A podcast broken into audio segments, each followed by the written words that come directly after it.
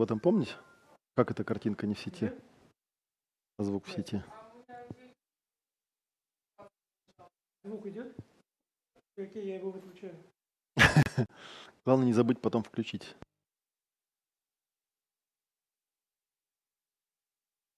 Я включу. А как YouTube пошел все. звук пошел, хорошо?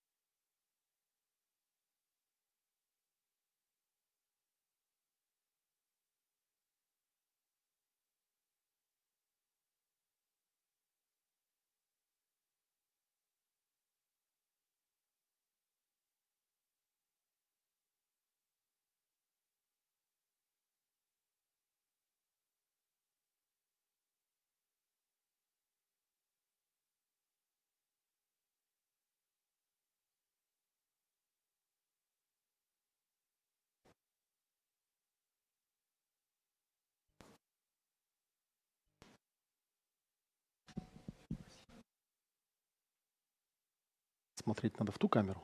Или все равно куда? А главное не на себя, да? Я говорю, не на себя красиво. Ну хорошо. Не понимает, что я непосредственный веселый человек.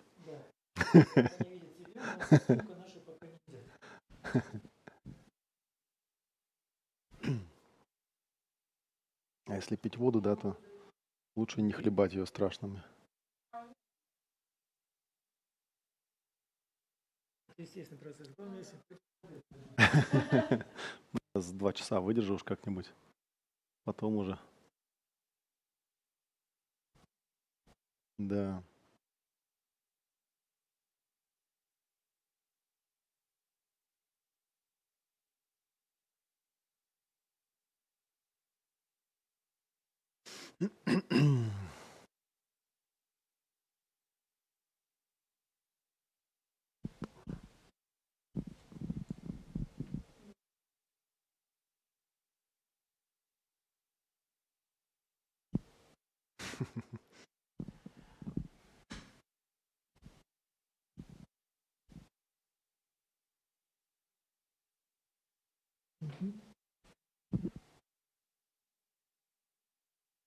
Вот мне подсказывают, что мы в эфире.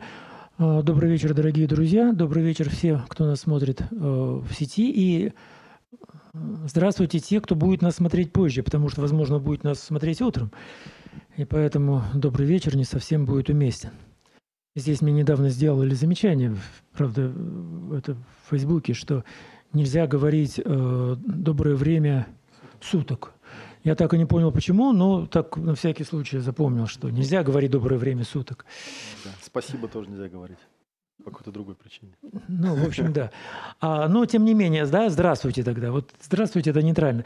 А, у нас четверг, в проект телепортации. Мы начинаем нашу обычную четверговую трансляцию. И я с удовольствием представляю вас, вам Олега Матвеева, который про себя расскажет немножко сам больше, наверное. Ну, Олег у нас уже не первый раз, многие с ним знакомы. А, физик, переводчик, психолог. Четвертое я забыл твое образование какое. Четвертое, у меня два психологических просто. А, два психологических, понятно. Итак, физик, переводчик, психолог Олег Матвеев с темой тетра, да, дважды психолог, трижды герой. А, итак, а, с, да, с проектом, с мастер-классом тета-метр, что это такое, я откровенно не знаю, я просто доверяю Олегу, что если он хочет что-то показать, то это обычно всегда интересно. Поэтому, не зная заранее, вот он принес такую волшебную коробочку, про которую он будет рассказывать, показывать. Я передаю ему слово. Добрый вечер. Добрый вечер, да. Хотя это некорректно, да, ты говоришь? Надо говорить здравствуйте. У нас тут есть, ну, на самом деле, э, в том, что я буду рассказывать, есть две части. Одна часть, может быть, не очень, ну, как по мне, не очень интересная, потому что она теоретическая. Но, видимо, ее просто сделать надо будет, потому что я же должен объяснить, что это такое. И вторая часть, э, которая будет больше соответствовать э, заголовку мастер-класс, можно будет взять живых людей и что-нибудь с ними попробовать поделать, показать, как эта вещь работает. Вот, я уже говорил, да, поскольку я вот э, ленивый человек, и мне было лень делать слайды, собственно говоря, не очень понимаю, что на этих слайдах делать. Поэтому я просто взял э, вот эту вот книжку. У нас есть книжка такая, недавно выпущенная, называется «Что такое метр?». Она бесплатная, и в ней там страничек 30 всего-навсего, да. Я немножечко буду листать ее и заодно порассказываю вам, вот что такое метр или тетаметр. Ну, тетаметр – это как бы брендованное имя, да, и метр, электрометр – это общее такое название, которым лично мне привычно его называть, этот прибор.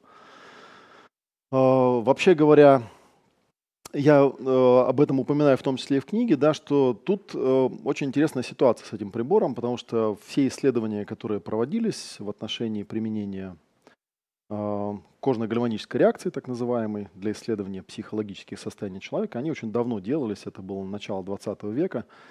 И в те времена, когда эти исследования проводились, э, приборы были очень громоздкие. Они были гигантские, в общем, это была целая лаборатория. Ну и когда, ну, на самом деле, тут хотел показать какие-то кусочки из фильмов, а тут выяснилось, что при трансляции в YouTube, оказывается, это делать нельзя. Вот, а я сегодня еще сидел, думаю, вот нужно сгрузить, там у меня есть там три любимых кусочка, которые везде вставляю. Вот, и один из э, этих кусочков э, я могу упомянуть, и там в книжке есть где-то ссылка на него. Я его там ВКонтактике выложил, ВКонтактике не, не блокируют. Вот, они как бы... Хотя там 4 минуты кусочек. Это кусочек из фильма под названием «Опасный метод», который рассказывает о, если вы смотрели, там любовная история Карла Густава Юнга, там, да, и как ее звали, Шпилерейн, не помню, как ее по имени звали. Вот. Ну, в общем, э, и там в одном месте показано, как он этот прибор использует. И там такая огромная машина показана, в которой что-то вертится, там крутится, какие-то у них там мешки с песком кладет ей, какие-то там электроды. Вот, помощница-ассистентка бегает с линейкой, там что-то замеряет линейкой, там, да, ну, в общем, и я так думаю, что большинство людей, которые на это все смотрят, они понятия не имеют, что это такое показывают, да, и, ну, и, и почему этого не используют. Но потом как-то, видимо, из-за громоздкости этого прибора, его, в общем, э, есть еще один момент, который тоже вызывает некие сомнения, потому что понятно, что, ну, предположим, вы практикующий психолог, к вам приходит человек, но ему, наверное, будет страшновато, да, приходите, а у вас там какой-то ткацкий станок стоит непонятный, у вас там какими-то проводами ремнями пристегивают к нему, там что-то. То есть непонятно, что он вам будет показывать на этом приборе. То ли действительно свое состояние, да, то ли он просто от ужаса перед, этим, перед этой машинерией будет реагировать как-то вот неадекватным образом. И вот про это там были два других кусочка. Они были, есть такой э, сериал, оборвавшийся, что-то перестали э, показывать. Он назывался по-английски «Lie to me», по-русски он назывался «Обмани меня» или «Теория лжи», там в другом варианте перевода. И там такой э, главный герой есть, Кал Лайтман – и на самом деле там весь первый сериал, он, э, э, первый сезон этого сериала, он снят на базе материалов Пола Экмана, знаменитого, да, который тоже изучал эмоции, и который тоже волновал вопрос очень простой. Как эмоции измерять? Да? Ну, должен быть какой-то научный, обоснованный метод измерения чего-то. Да? И вот он в итоге пошел в сторону наблюдения и классификации непроизвольных мускульных реакций, ну, лица в частности, там, да, ну и тела в целом. И вот, и у нее там целый курс есть. И вот там на самом деле прям по сериалу показывают, то есть сам сериал потому интересен, потому что это не, ну, не выдуманные какие-то там вещи, да, это реальные материалы Пола Экмана, он там исследовал всяких знаменитых людей, там, президентов, примеры вот как раз из его материалов, где он там показывает, когда там президент Никсон там что-то говорит, а жестами показывает, что он врет, как бы, да, и это, в общем, однозначно видно, там, маломальски сведущим в этом человеке, человеку и так далее. И он действительно сделал там целый курс для полицейских, Смысл которого в том, что большинство людей, поскольку они свои эмоции а, в первый момент, когда они возникают спонтанно, они их проконтролировать не могут, они их так или иначе выдают. Вот. И это, в общем, можно научиться считывать. И там есть такой курс, когда там тебе на долю секунды показывают какое-то выражение лица, и ты его там щик, и считываешь. Вот. Но опять же, тут возникает вопрос о том, что эм, это ведь на самом деле имеет э, важность только для тех ситуаций, когда а, ну, то есть это такая тактическая как бы значимость, потому что ну, ты же не можешь человеку там сказать, вы знаете, вот вы когда сказали, что вы там бабушку эту не убивали, у вас на лице промелькнуло некое сомнение, да, из чего мы однозначно делаем вывод, что все-таки вы к этому имеете какое-то отношение. Ну, над вами просто посмеются, скажут, мало ли, что там у человека, может, он там на гвоздик сел, да, или еще что-нибудь с ним случилось. вот. И вот. Поэтому тут скорее важность такая, что в момент, когда я эту э, подлавливаю реакцию, да, нужно вот правильный какой-то задать вопрос, как-то правильно отреагировать на, этого, на поведение этого человека, чтобы в том моменте, там и тогда как-то суметь э, там, заглубить его внимание в нужном направлении, да, ну или там задать, вытащить какую-то информацию там, и так далее. Вот. И смысл не в том, что я его буду там каким-то образом э, помимо его воли там, да, проникать в его подсознание или что-нибудь такое делать, как некоторые думают. Вот. Это вот как раз там, это вот первая часть, и там было два кусочка. Один кусочек был, где а, как раз приходят люди, там такая серия, где приходят какие-то люди, говорят, мы изобрели прибор, который однозначно показывает, а, вот врет человек или правду говорит, да, и они, значит, сажают там какого-то человека, подключают его какими-то там проводами к чему-то, вот, сажают оператора, оператор там, как водится, по списку задает какие-то вопросы, и прибор там показывает типа true и false, да, типа правда, неправда. Вот, в это время входит ухмыляющийся Кал Лайтман, причем он зачем-то приносит страусиное яйцо, и одному из этих экспертов дает его в руки, говорит, на, тебе подержите. Он говорит, а зачем? Он говорит, ну, подержите, подержите, я потом объясню, зачем он нужен. И он говорит, сейчас мы немножко поменяем условия эксперимента.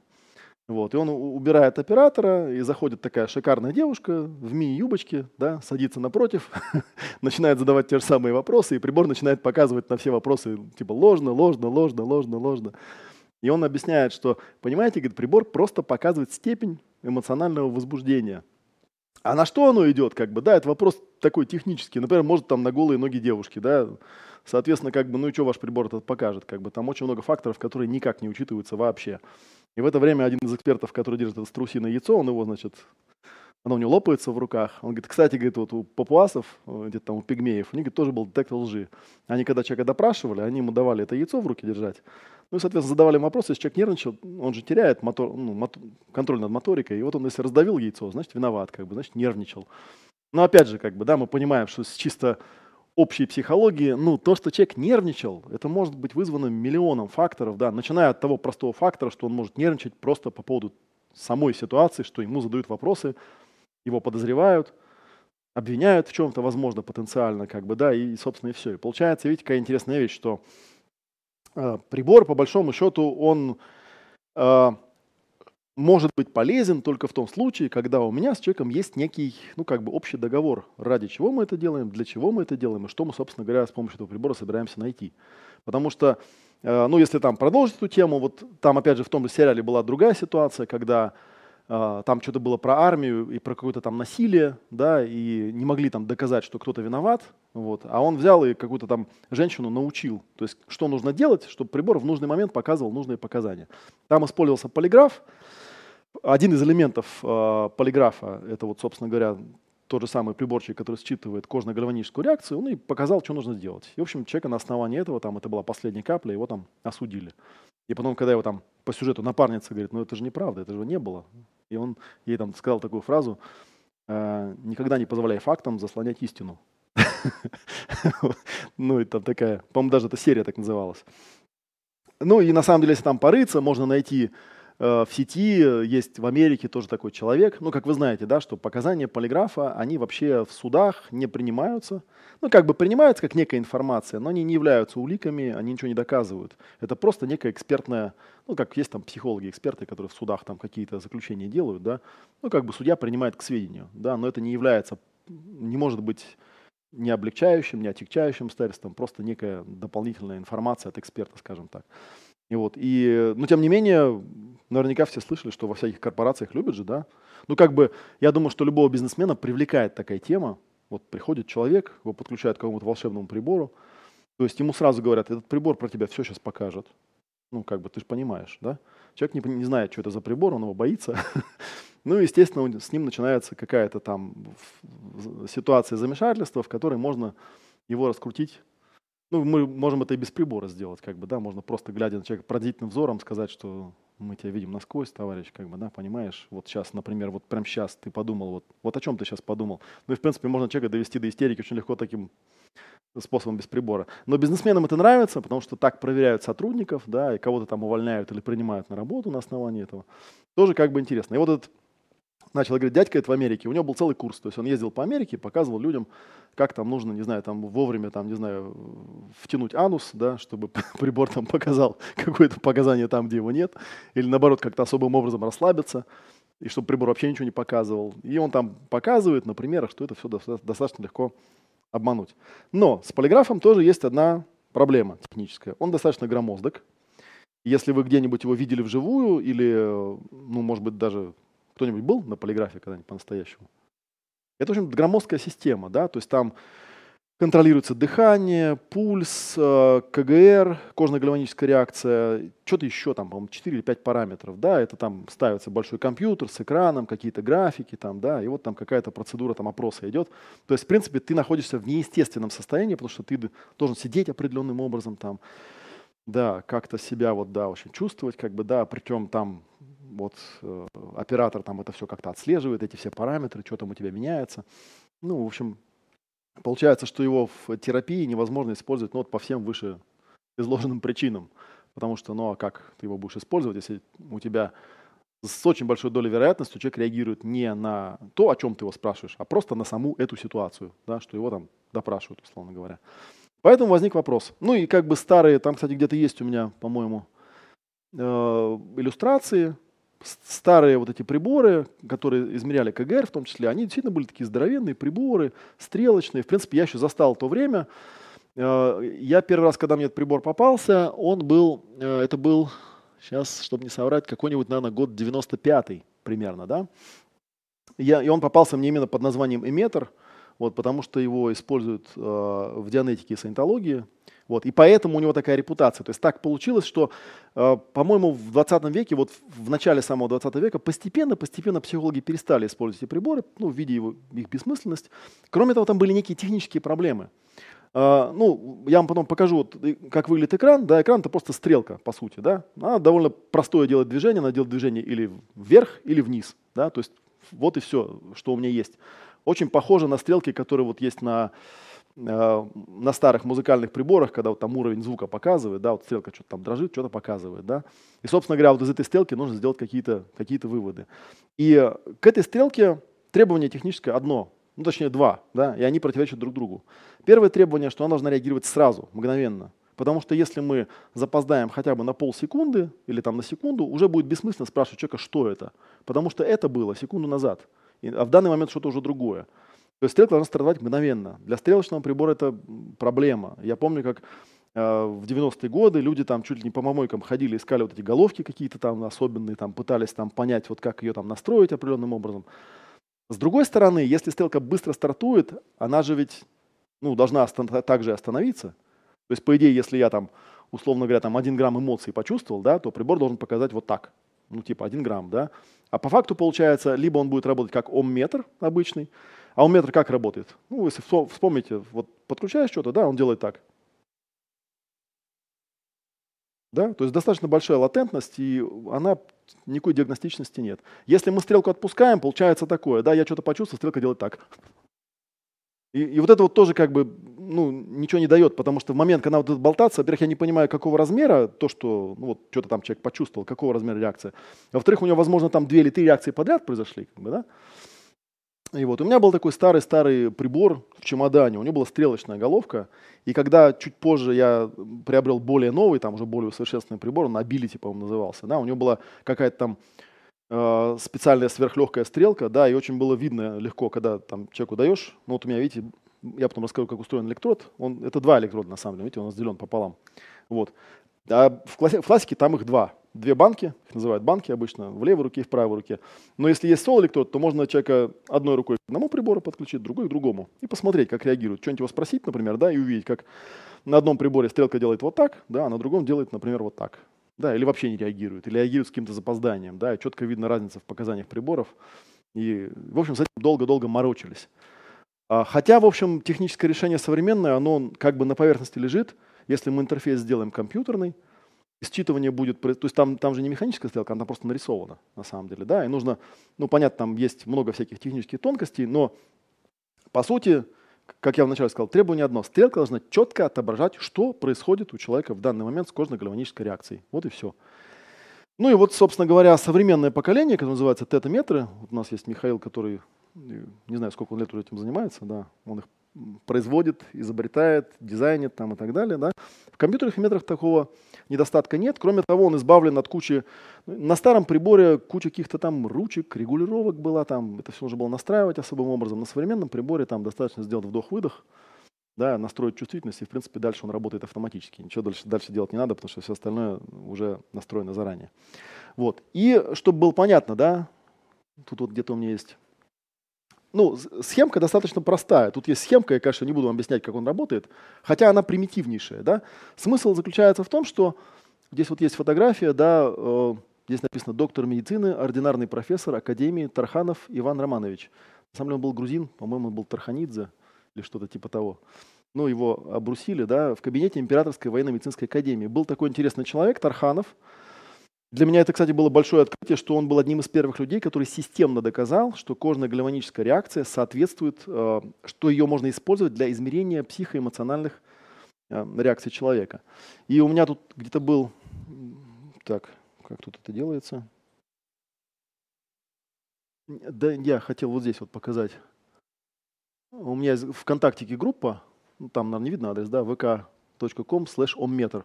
И у меня там собраны, э, ну, за последнее время было несколько людей, э, которые собрали в кучу вот эти все исследования, ссылки, статьи.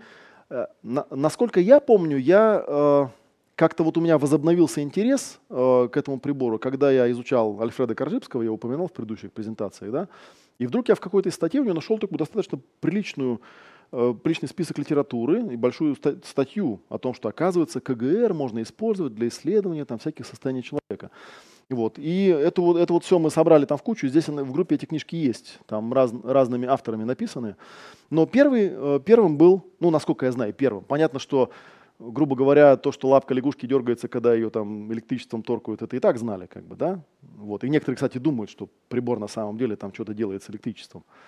На самом деле э, прибор представляет собой всего лишь, ну, он называется мостик, мостик Уитсона технически. То есть, по сути, есть два сопротивления. Одно сопротивление – это вы, а второе сопротивление, ну, это оно внутри него, которое просто регулируется. Соответственно, стрелка просто выводится на баланс.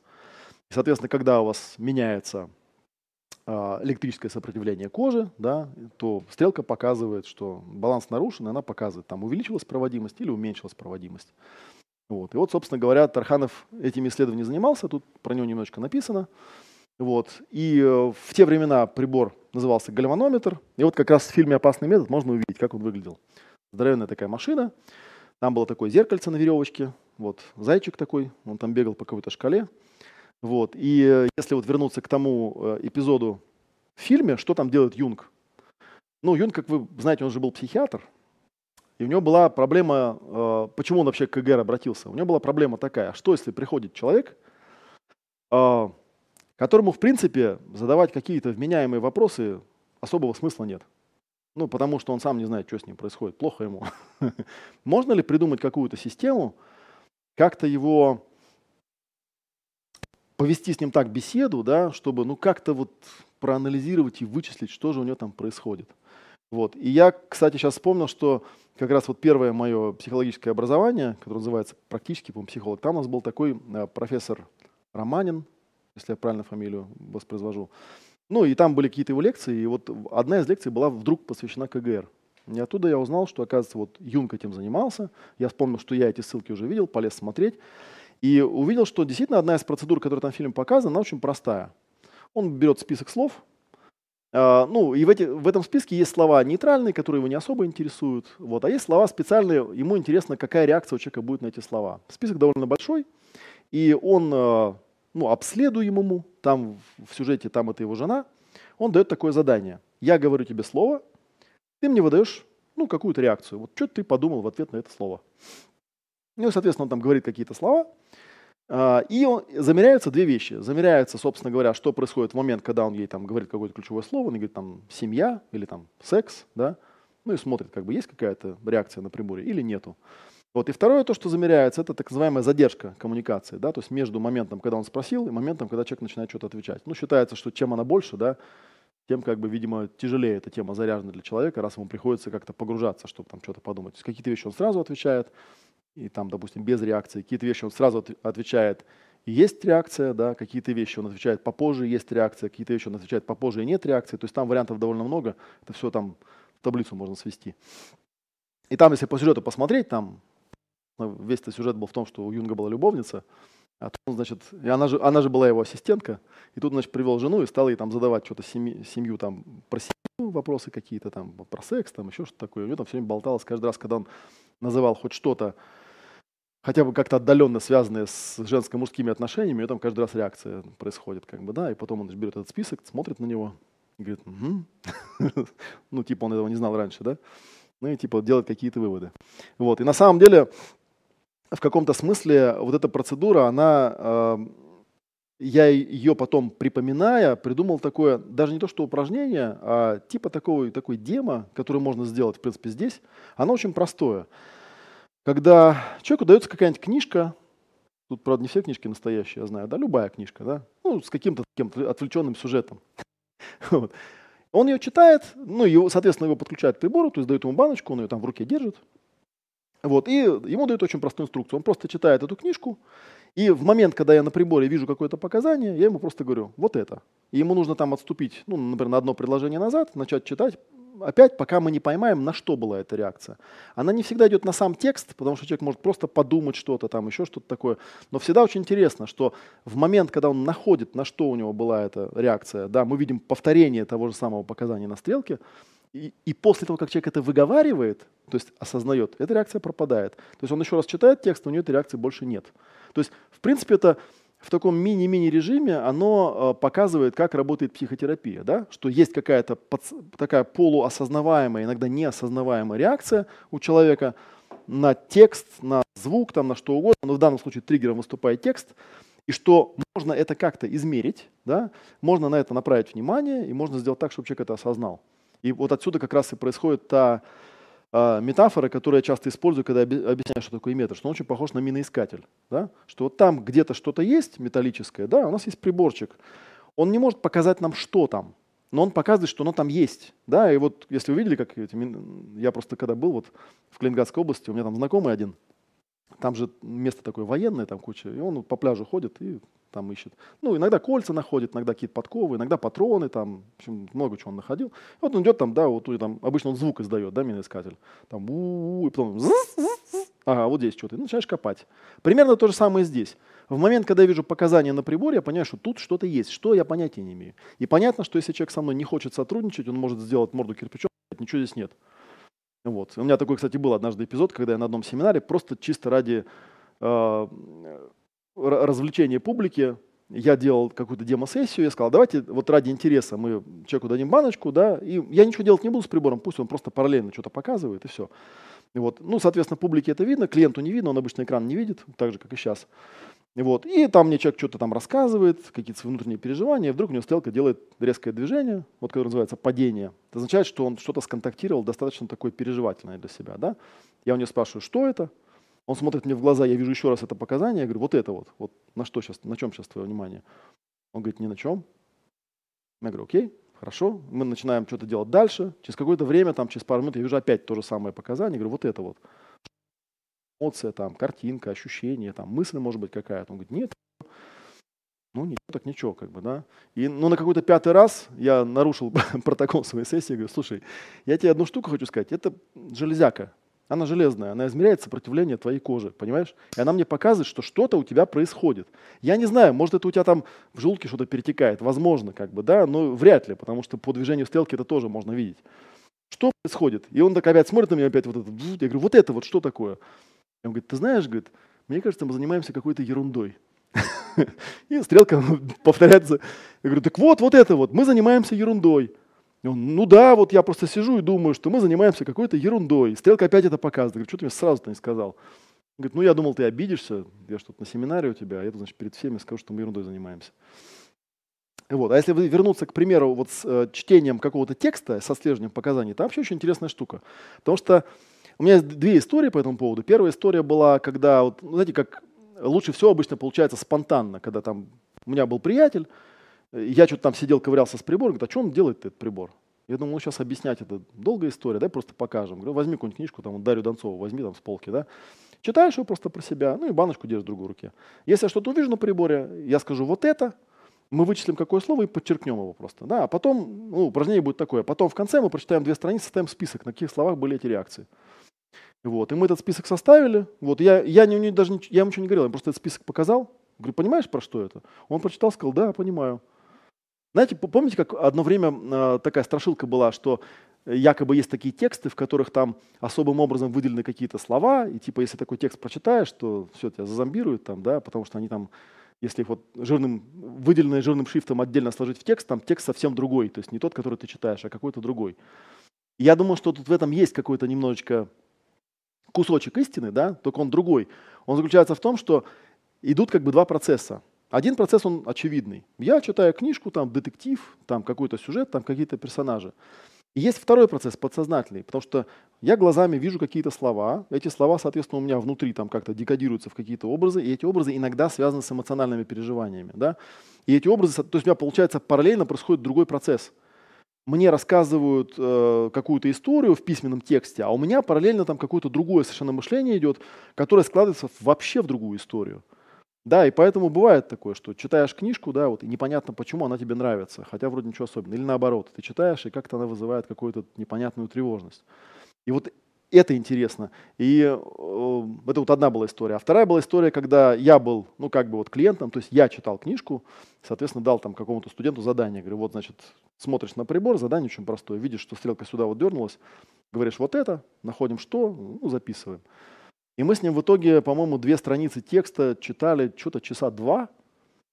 И я для себя понял, что можно взять просто книжку там про Буратино, да, и вот достичь какого-то там вселенского озарения. Потому что если просто отслеживать какая у тебя реакция идет на каждое слово, да, а она там идет, то есть мы возвращаемся, перечитываем, там что-то пропадает, новое что-то появляется, еще возвращаемся, перечитываем, что-то еще появляется, что-то еще появляется, да. В конце концов какая-то происходит дефрагментация, и вдруг я там говорю, о, я тут понял такую штуку, да. Хотя мы читали абсолютно какой-то левый текст, вот просто, реально просто там случайная книжка была взята, и она просто читалась. Вот. Или, например, еще один момент, который, ну, вы там уже, я заставку вам почти показал, у меня же курс будет вот в пятницу, в субботу, воскресенье на этих выходных. Один из моментов, э, как один из способов использования, это для обучения, потому что когда человек читает какой-то текст, и ему в тексте попадается слово, которого он не понимает, у него тоже идет реакция, на самом деле. И прикол в том, что он ее не всегда сам замечает, а прибор показывает. Вот он как миноискатель. То есть я иду, может быть, может быть, на самом деле у нас тоже есть в организме какой-нибудь встроенный миноискатель. Мы же не знаем, просто у нас не настроен, данный интерфейс не выведен просто. Да? Вот мы идем, можем, знаем, что тут вот под полом что-то есть. Но мы не чувствуем. А если бы у нас был бы такой прибор, он как такое шестое чувство, да, он бы показал, тут вот что-то есть. И тогда бы я знал, что вот сюда можно направить внимание. Вот такая вот, э, это я про Тарханова, значит, так раз, рассказывал, отвлекся. Там где-то дальше есть, да, вот Карл Густав Юнг в своем кабинете. Вот, про него я уже рассказал эту историю, да, что вот один из способов. У него там, конечно, и другие какие-то были способы, как он это делал. Ну, как я уже сказал, в принципе, я так понимаю, что как-то это не попало в руки широко практикующей психотерапевтической публики по той простой причине, что это было не, э, ну, неудобно, технически неудобно, да. То есть одно дело, вот, вот, вот это вот мой приборчик, что это было? который размером просто, это просто баночка, да, ну, собственно, раньше это был просто электрод, от которого шел провод, там был прибор какой-то и так далее, да, сейчас это просто банка, которая подключена к компьютеру и все. И сам прибор находится внутри, также он кнопочкой там включается, да, и, собственно говоря, все, что, все, что я объясняю человеку, когда этот прибор, самое трудное, честно говоря, это сделать так, чтобы человек не заморачивался на него, да, потому что я ему говорю, смотри, две вещи, которые ты должен понимать, как бы, да, ну, вещь номер один – вот, например, эта рука не годится для банки, потому что она не кольцо, она может закоротить, да? что на руке ничего не должно быть. Да, вещь номер два. Берем банку, это просто кусочек трубы на самом деле, да, который кладется в руку вот так, и она держится просто обычным, как называется, ну вот если руку расслабить, да, вот есть какой-то естественный хват, да, вот она так и лежит, собственно говоря, все. Потому что если ты будешь ее напрягать, сжимать как-то, да, то это будет проблемно, потому что занятие может идти час или два, и сжимать ее не надо. Вот ты ее так и держишь. Там сейчас на экране что-то видно. Ну, правда, оно не терапевтично, потому что, я, ну, в смысле, не показательно, потому что ничего там непонятно, о чем речь идет. Вот. И, э, собственно, и все. А потом я просто делаю настройку чувствительности, которая делается очень просто. Есть два способа. Один способ – это попросить человека сделать вдох-выдох, просто проверить, как у него работает метаболизм. И, кстати говоря, если человек голодный, холодный, или ему жарко, или он устал, то прибор работать не будет, он ничего не покажет, потому что он все-таки ориентирован на человека, который в более-менее нормальном, бодром состоянии.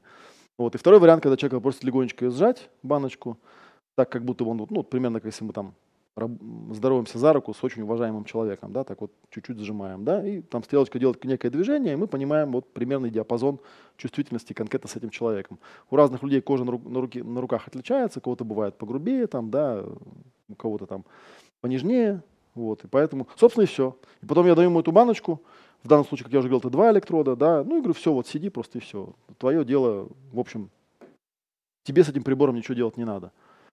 А, отличаться будет сессия с этим прибором от той сессии, которая без прибора, э, тем, что без прибора я в значительной степени слеп, потому что когда мне человек выдает какой-то вербальный поток, а, то мне не очень понятно, где у него действительно что-то эмоционально заряженное или окрашенное, а где нет.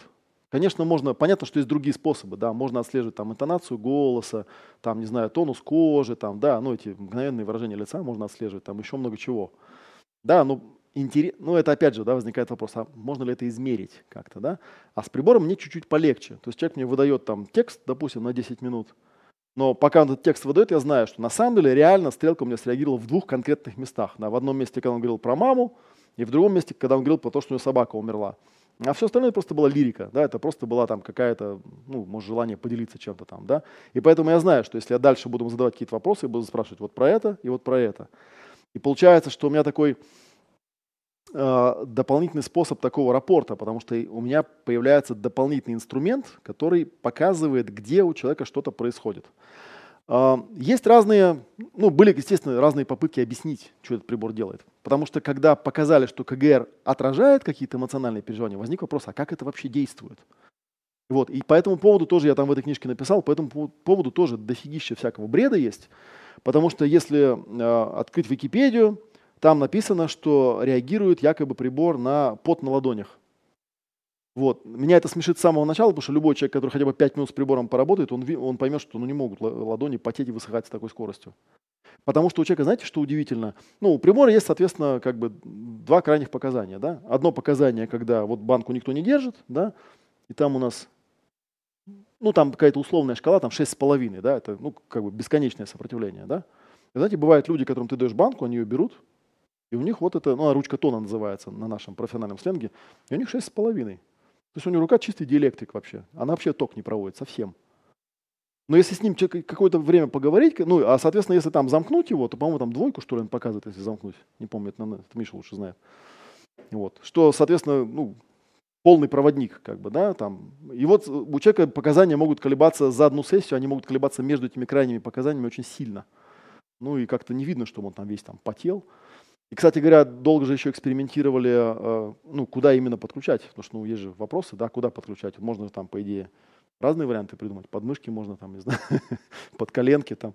Были, я знаю, какие-то ножные пластины. Но это опять же, да, клиент приходит, ему надо разуться, носки снять, наверное, там, да, ноги поставить. Проблематично. Потому что довольно быстро выяснили, что самые лучшие контактные поверхности это ладони рук и подошвы ног. Ну, подошвы ног не очень подходят, поэтому вот в итоге все устаканилось к тому, что это свелось э, к электроду, к банке. Вот. Ну и, соответственно, вот э, так и работают. То есть человек держит эту баночку, он что-то мне рассказывает, я в этом потоке выделяю те моменты, на которых идет какая-то реакция. Конечно, это, ну, я специально курс сделал трехдневную практику, потому что здесь много вопросов, которые теоретически очень-очень понятны. А по факту, когда сажаешь, выясняется, что ничего вообще не понятно, и потому что люди еще же дышат, там, глотают, пукают, ерзают, там, да, и много чего еще делают. Там даже есть такое отдельное упражнение, где просят напарника все это сделать и смотрят, как что-то до прибор показывает, потому что он тоже все это, естественно, показывает. Вот. И, ну, чтобы как-то теоретическую часть эту закончить, да, то есть есть момент, который связан с попыткой объяснить, а что же, почему вот эта электрическая проводимость очень сильно меняется. Это явно не пот, явно это связано как-то с, с э, нервными окончаниями, которые находятся на контактной поверхности тела. То есть что-то меняется именно в нервной ткани, скорее всего. И вот. Есть также такие странные шизотерические объяснения. Я видел в одной книжке такое объяснение. Там лежит такой человек, уравновешенный на весах. Вот. И в тексте было написано, что с помощью этого прибора можно очень легко доказать, что умственные картинки э, имеют вес. Вот, упражнение очень простое. Берешь, задаешь ему человеку какое-нибудь задание, там, вспомни там любимую собаку, он начинает ее вспоминать, и у него голова начинает перевешивать. Вот, ну я как-то посмотрел, сразу подумал, ну это скорее всего связано с тем, что просто кровь приливает к голове, а не с тем, что умственные картинки начинают ему на голову давить, которые измерить нельзя. Вот, но тем не менее, оттуда там какая-то теория выдвигалась, да, что, соответственно, там и стрелка на приборе тоже человек ее там своими какими-то астральными потоками двигает или что-то типа того. Вот, что довольно, конечно, смешно. Получается такая интересная вещь. Вообще, э, чтобы вот как бы эту часть немножечко объяснить, есть такая интересная, ну, как бы моя теория, да, э, как я это себе объясняю, что в нормальном состоянии у человека есть некое оптимальное сопротивление телесное, и это сопротивление соответствует, ну, некому состоянию восприятия мира. Кстати говоря, очень интересно, почему вот это показание, э, общее показание, да, baseline оно по-английски называется, или тонарм, ручка тона, почему здесь ручка тона? Потому что было замечено, что если человек, например, сядет в глубокую медитацию, то у него эта циферка начинает расти, расти, расти, пока она не приходит вот в полное, практически 6,5, то есть полный диэлектрик. Это что означает? Означает, что человек потерял контакт с окружающим миром, у него нет никакого возмущения в системе вообще, да, система фактически выключилась, да, то есть нейронные цепочки все рассоединились, и он сидит вот в таком состоянии пустоты, которое некоторые считают очень желательным, да, и соответствующим некому глубокому медитативному состоянию. И поэтому было решено, что это очень хорошо. Вот. И наоборот, да, если человек, например, очень сильно подавлен, да, чем-то расстроен, э, ему очень плохо, да, если в этот момент ему измерить КГР, то окажется, что практически он э, в состоянии вот полного проводника, то есть очень близко к двойке. А, ну и потом, и поэтому, типа, ну, получается, что вроде как чем выше, тем лучше. Но по факту оказалось, что, например, ну, высокая ручка тона будет у человека, который спит, по той же самой причине, да, если мы в этот момент там, ну, сделать какую-нибудь манжетку, там можно технически сделать какую-нибудь манжетку проводящую, да, чтобы не, не сжимал что-то в руке. Ну да, то есть что-то выключается, отключается э, восприятие, да, вот этих внешних стимулов. Ну и все, как бы и ручка тона вроде высокая. Хотя вроде никакого медитативного состояния, никакого там этого нету. Ну, короче говоря, получается, что у человека есть некая оптимальная вот ручка тона. Там, если вот по этой шкале, она там между двумя и тремя с половиной считается, где-то примерно это вот нормальное его состояние. Да? Я э, людям говорю, вот представьте себе, да, что человек это некий электрический контур, который имеет, ну, понятное дело, некое электромагнитное поле. Вы знаете, да, что одна из теорий, наверняка, да, что с одной из теорий, и я ее где-то проговаривал, что чем эмоция от ощущения отличается, да, тем, что эмоция на расстояние передается, потому что эмоция это некая энергия, ее можно там при определенном развитых восприятиях можно считывать с человека, да, потому что он ее транслирует как-то, да. И у человека есть некое личное пространство, и он вот этим своим электромагнитным полем, ну, как-то считывает, что происходит вокруг него, да. Ну и, соответственно, у него есть там вот какой-то оптимальный объем, да, потому что если его совсем растянуть до бесконечности, то это такое, как я говорю, неоперативное состояние, непонятно, что с ним делать. Если человека сжать в точку, тоже, да, вот есть какое-то нормальное состояние. То есть такая некая система противовоздушной обороны, да, и она работает по очень простому принципу. Получается, вот, грубо говоря, для того, чтобы у меня это электромагнитное поле нормально работало, мне нужно иметь какую-то определенную вот правильную напряженность внутри, да, чтобы оно у меня вот как-то работало. Если я иду по улице и наталкиваюсь на какой-то непонятный предмет, то, в принципе, вполне понятно рефлекторно я это пространство уменьшаю. Да? Рефлекторно это означает, ну, типа, я стану чуть поменьше, посмотрю, что это такое, да, если оно там опасное, то отойду, да, если оно там вкусное, то съем, например, да, и у меня пространство восстановится. То есть получается, что рефлекторно, когда человек наталкивается на что-то непонятное, у него это поле уменьшается. Что, в принципе, логично, если оно уменьшается, значит, значит должно быть э, ну, какое-то показание, какое-то изменение в его электрических показаниях. Как бы, да? И вот, соответственно, как бы можно увидеть, что действительно у человека сильно подавлено, у него поля практически нет, то есть он схлопнулся, да, вот, а у человека, который ну, теоретически сидит в медитации, в трансцендентальной какой-нибудь, да, у него это поле бесконечное. Бесконечное поле соответствует, соответственно, практически диэлектрику, как я говорил, да, то есть практически нет никакой проводимости. А подавленность означает, что, ну, грубо говоря, это человек, который очень подвержен внушению. Можно что угодно сказать, его система уже не сопротивляется. У нормального человека система сопротивляется. Если какое-то воздействие идет, да, ну, он как-то детектирует, что-то появилось, как бы, да, буду там сопротивляться, какое-то будет взаимодействие. И вот, соответственно, получается, что мы таким образом в неком внутреннем пространстве человека, вот что бы оно из себя не представляло, мы э, можем отслеживать через КГР, можем отслеживать, что что-то там происходит. Опять же, еще раз я подчеркну, мы не знаем, что до тех пор, пока человек нам не, не опишет, но мы знаем, что что-то происходит. И вот это вот самый интересный момент. И интересен еще тем, что на самом деле, вот интересно, наверное, ставил ли кто-нибудь когда-нибудь эксперименты с животными, да? Можно ли с животными какие-то подобные эксперименты? Ну, кошке банку не дашь в руку? Сейчас просто подумал об этом. Я к чему говорю? К тому, что у человека очень интересно есть особенность.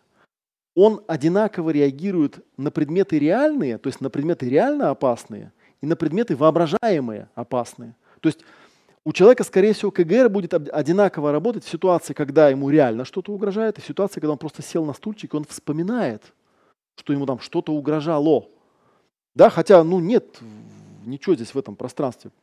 Ну и, соответственно, если у человека какая-нибудь там зависшая травма, да, то ее тоже можно обнаружить, потому что у него в этом поле есть нечто, есть разные там попытки описать это и как-то там назвать, есть нечто, его можно обнаружить. Когда человек направляет на это внимание, это может быть какое-то место в теле или какое-то место в пространстве, и мы видим, что там идет какая-то реакция.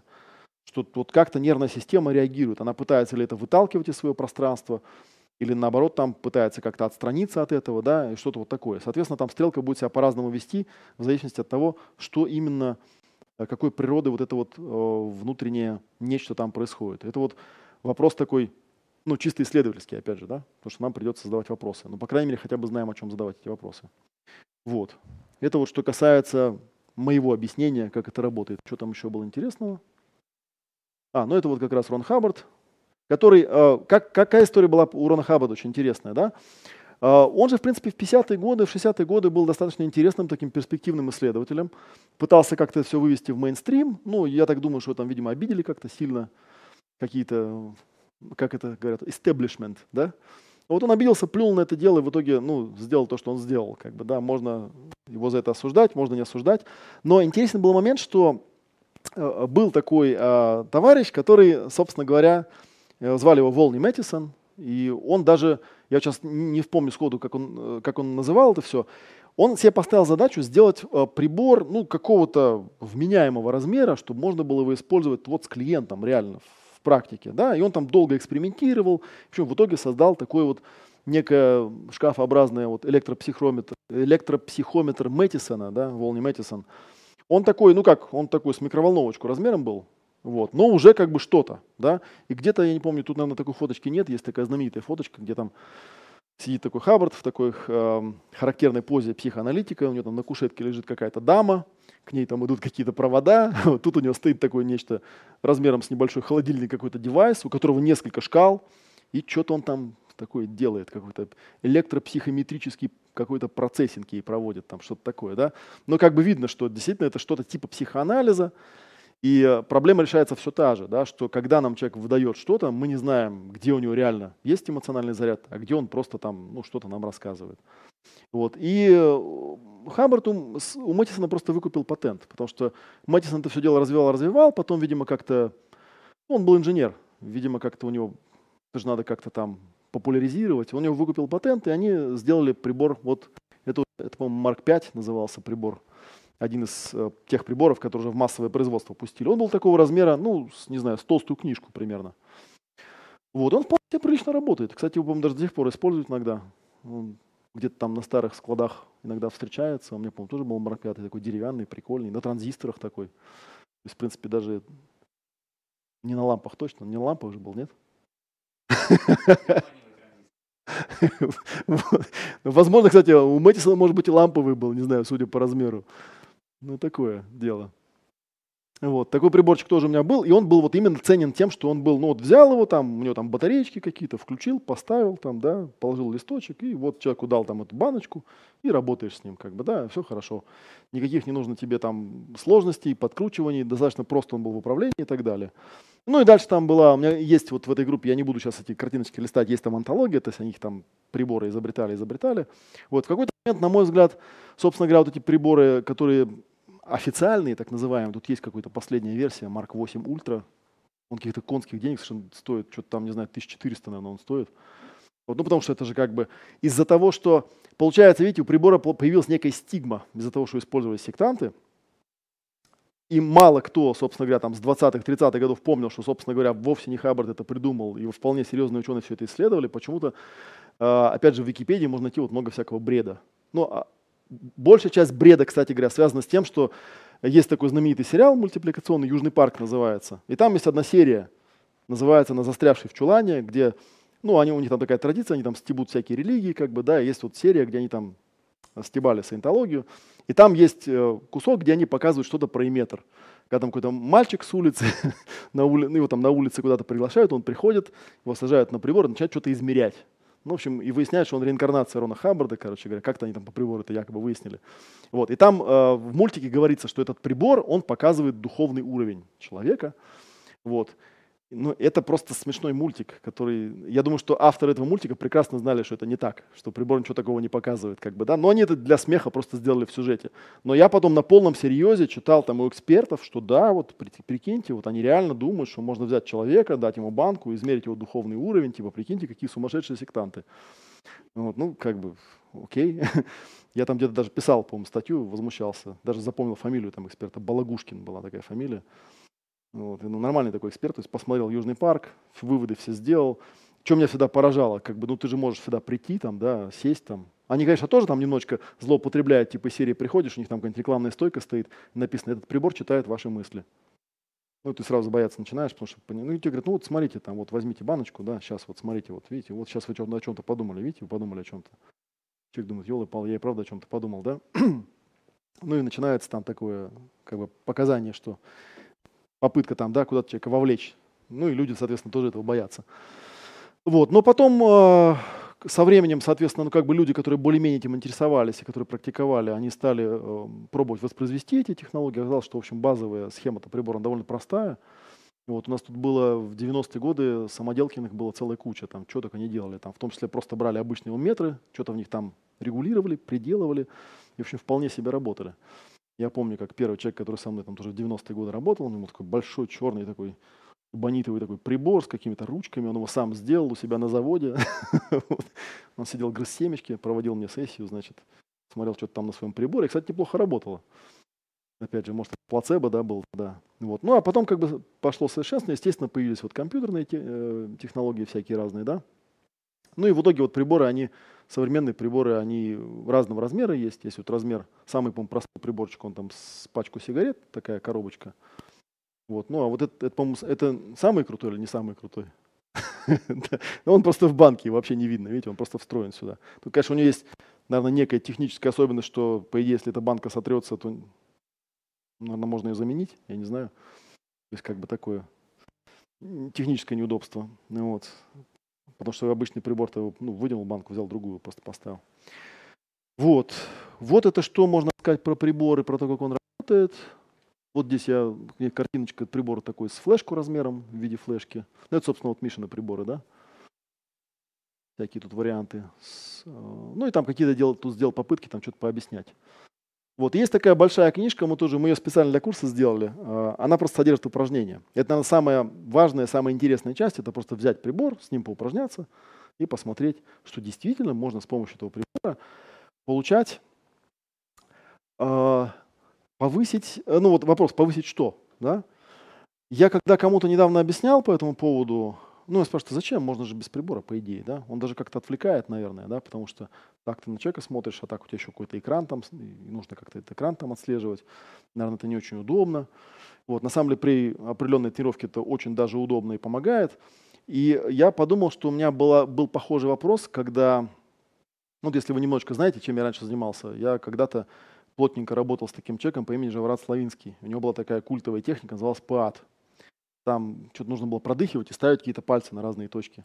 Вот. И по поводу этих точек тоже там была куча легенд. Там кто-то говорил, что это какие-то китайские меридианы, кто-то говорил, что нет, это энелперские якоря, там, кто-то там еще что-то говорил. Но смысл был в том, что действительно э, сам алгоритм содержал такой шаг, да, когда человек там формулировал, собственно, с чем он хочет поработать, проговаривал определенную речевку, и потом начинал перепроживать, ставя пальцы на определенные точки.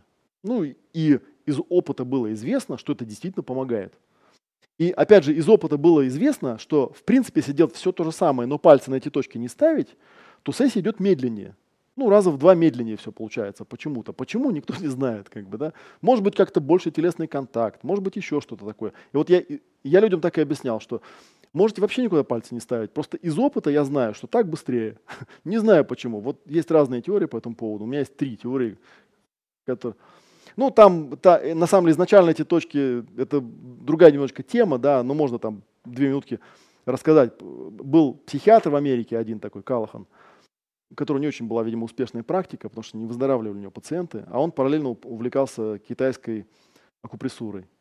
Вот. И он в какой-то момент подумал, ну вот приходит человек с какой-то конкретной проблемой, да, и там же известно из китайской медицины, что вот эта проблема там связана там с почками, а у почек там есть меридиан, а у меридиана есть точки, как бы. Что если на эти точки как-то повоздействовать?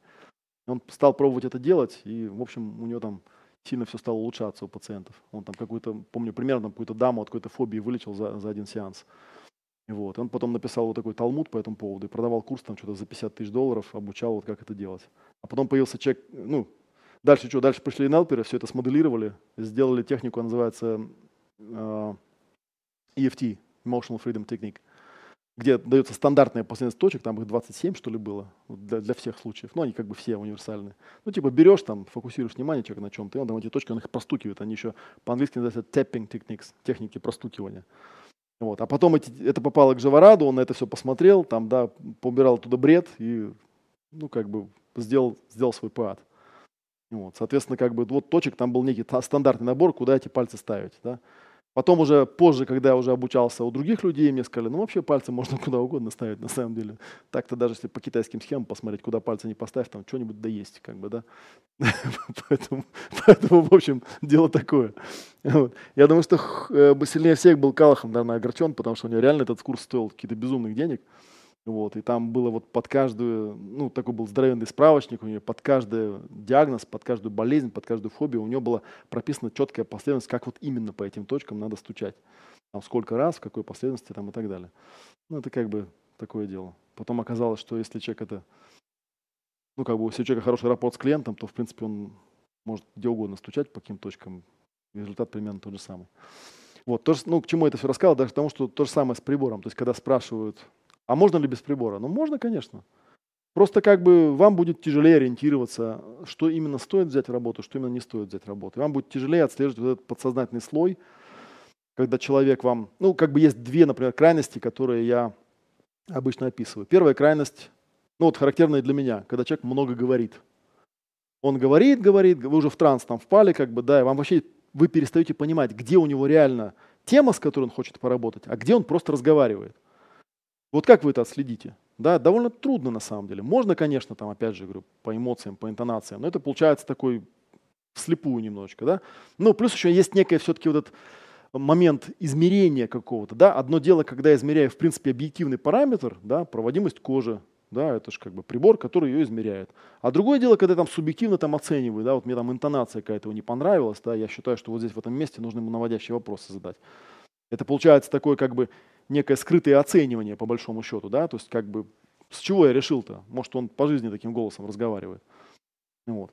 И поэтому вот как из этого всего текста выбрать то, на что стоит среагировать, а что, в принципе, является балластом, это интересная задача. Вариант номер один. Бывают люди, наоборот, молчаливые. Он приходит там, да, вот сел и молчит. Вы не спрашиваете, ну что, как дела? Он Ну вот, и вы думаете, вот что, о чем спрашивают-то его, да? Или, например, допустим, посередине сеанса, да, вы человеку задали вопрос, а он закрыл глаза и сидит молча. И вы знаете, да, вот я там, когда рассказываю про, ну, о том, как ведется сессия, да, там есть такое правило, что если в данный момент человек в глубоком погружении, он фокусируется на чем-то, то, в принципе, очень важно не трогать его в этот момент. И это бывает иногда даже обламывает, когда на обучающих сеансах там бывают такие моменты, когда человек может там минут 15 сидеть просто молча. И как бы он ничего не делает. Я его не трогаю, я просто сижу и жду. Ну, потому что у него там процесс происходит. Я, что лезть-то? И вот. И тут возникает вопрос, вот ты со стороны смотришь, думаешь, а может он заснул там на этом стуле? Он может спит просто, ну как бы просто вырубило его, да, а ты тут сидишь, его надо там пнуть под столом, сказать, э, просыпайся, как бы, да, и вот и получается такой тонкий момент, потому что если он в этот момент, у него там процесс какой-то идет, ты его грубо прервешь, да, он откроет глаза, скажет, ну вот только я там жар птицу схватил за хвост, а тут как бы меня раз разбудили, как бы, да, вот, а может быть наоборот, может быть он там ты его разбудишь через 20 минут, а он скажет, а что, деньги-то заплачены как бы за сессию, а вы меня там полчаса не будили, как бы, да, что за ерунда-то? Я думал, вы специалист, а вы не разбираетесь. Прибор на самом деле показывает достаточно хорошо, то есть достаточно хорошо можно увидеть, что он в данный момент делает. Там приезжает у него какой-то заряд или отъезжает заряд, фокусируется он на чем-то, или он просто тупо заснул. Вот, то есть тоже такие вещи можно отслеживать. Вот, ну и куча всяких других вещей, уже тонких, которые просто уже на практике нужно показывать. Э, можно по этим показаниям отслеживать и понимать, вот то, с чего я начинал, да, какое-то время назад, что прибор ценен именно тем, что он дает возможность реагировать, реагировать ситуативно, прямо вот в ситуации, когда у человека происходит что-то, в этот момент помочь ему, немножечко навести его внимание, в нужный момент задать нужный вопрос, чтобы он заметил, что именно в этот момент что-то происходит. Потому что потом это обсуждать бессмысленно. Оно уже прошло, но не вспомнит. Немножечко это похоже, знаете, вот как на сон, когда человек во сне там, да, или в каком-то трансовом состоянии, вот у него что-то там происходит, ну, со сном очень показательно, это все знают, да, что снится тебе сон, и ты думаешь, ну, он очень такой реалистичный, и ты просыпаешься и думаешь, сейчас побегу там, расскажу кому-нибудь, какой мне классный сон снился, да, а потом пока бежал до кухни, понимаешь, что ты уже все забыл. Ну, ты помнишь, ну, вот так же было как-то, вау, а что было, не помнишь, как бы, потому что мозг в другой режим перешел, там частота поменялась и все. То есть ценно было именно в тот момент.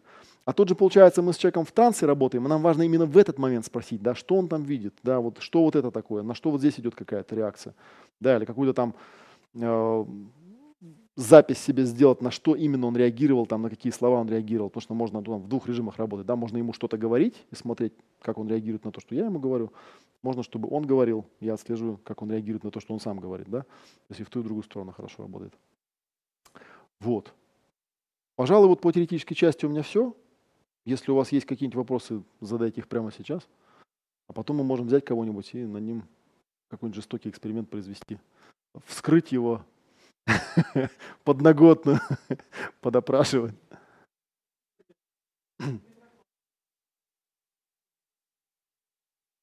А? Ну да, можно микрофон взять. Добрый вечер. То есть основное направление использования этого э, метра именно в психологической сессии, да, на психологической сессии для психологов. Оно единственное, я, какие еще есть у него? Ну, при обуч... вот я еще упомянул обучение, да, иногда в обучении используется. Кстати, довольно интересная такая тема. А, можно работать по-разному, можно брать определенные предметы. Кто-то меня, кстати, спрашивал недавно, кто-то из... Э, я там что-то писал в Фейсбуке, и меня спрашивал человек, эм, он говорил, я репетитор, а мне вот интересно, как бы, да, вот бывает же такое, вот человек тупит, и он не может понять, вот, а где, вот что не так-то, как бы туплю просто и все. Ну, у меня сын есть, который в школе учится, я это вот легко наблюдаю. вот тупит и все. И вот как увидеть, как бы, да? А он же там на самом деле, как это, мы же все знаем, да, что все ответы внутри. То есть где-то на каком-то уровне-то он знает, где зацепка, но он ее, он ее выцепить не может. Он вот как бы головой не может ее как бы подловить. То есть какое-то изменение где-то происходит, а что так?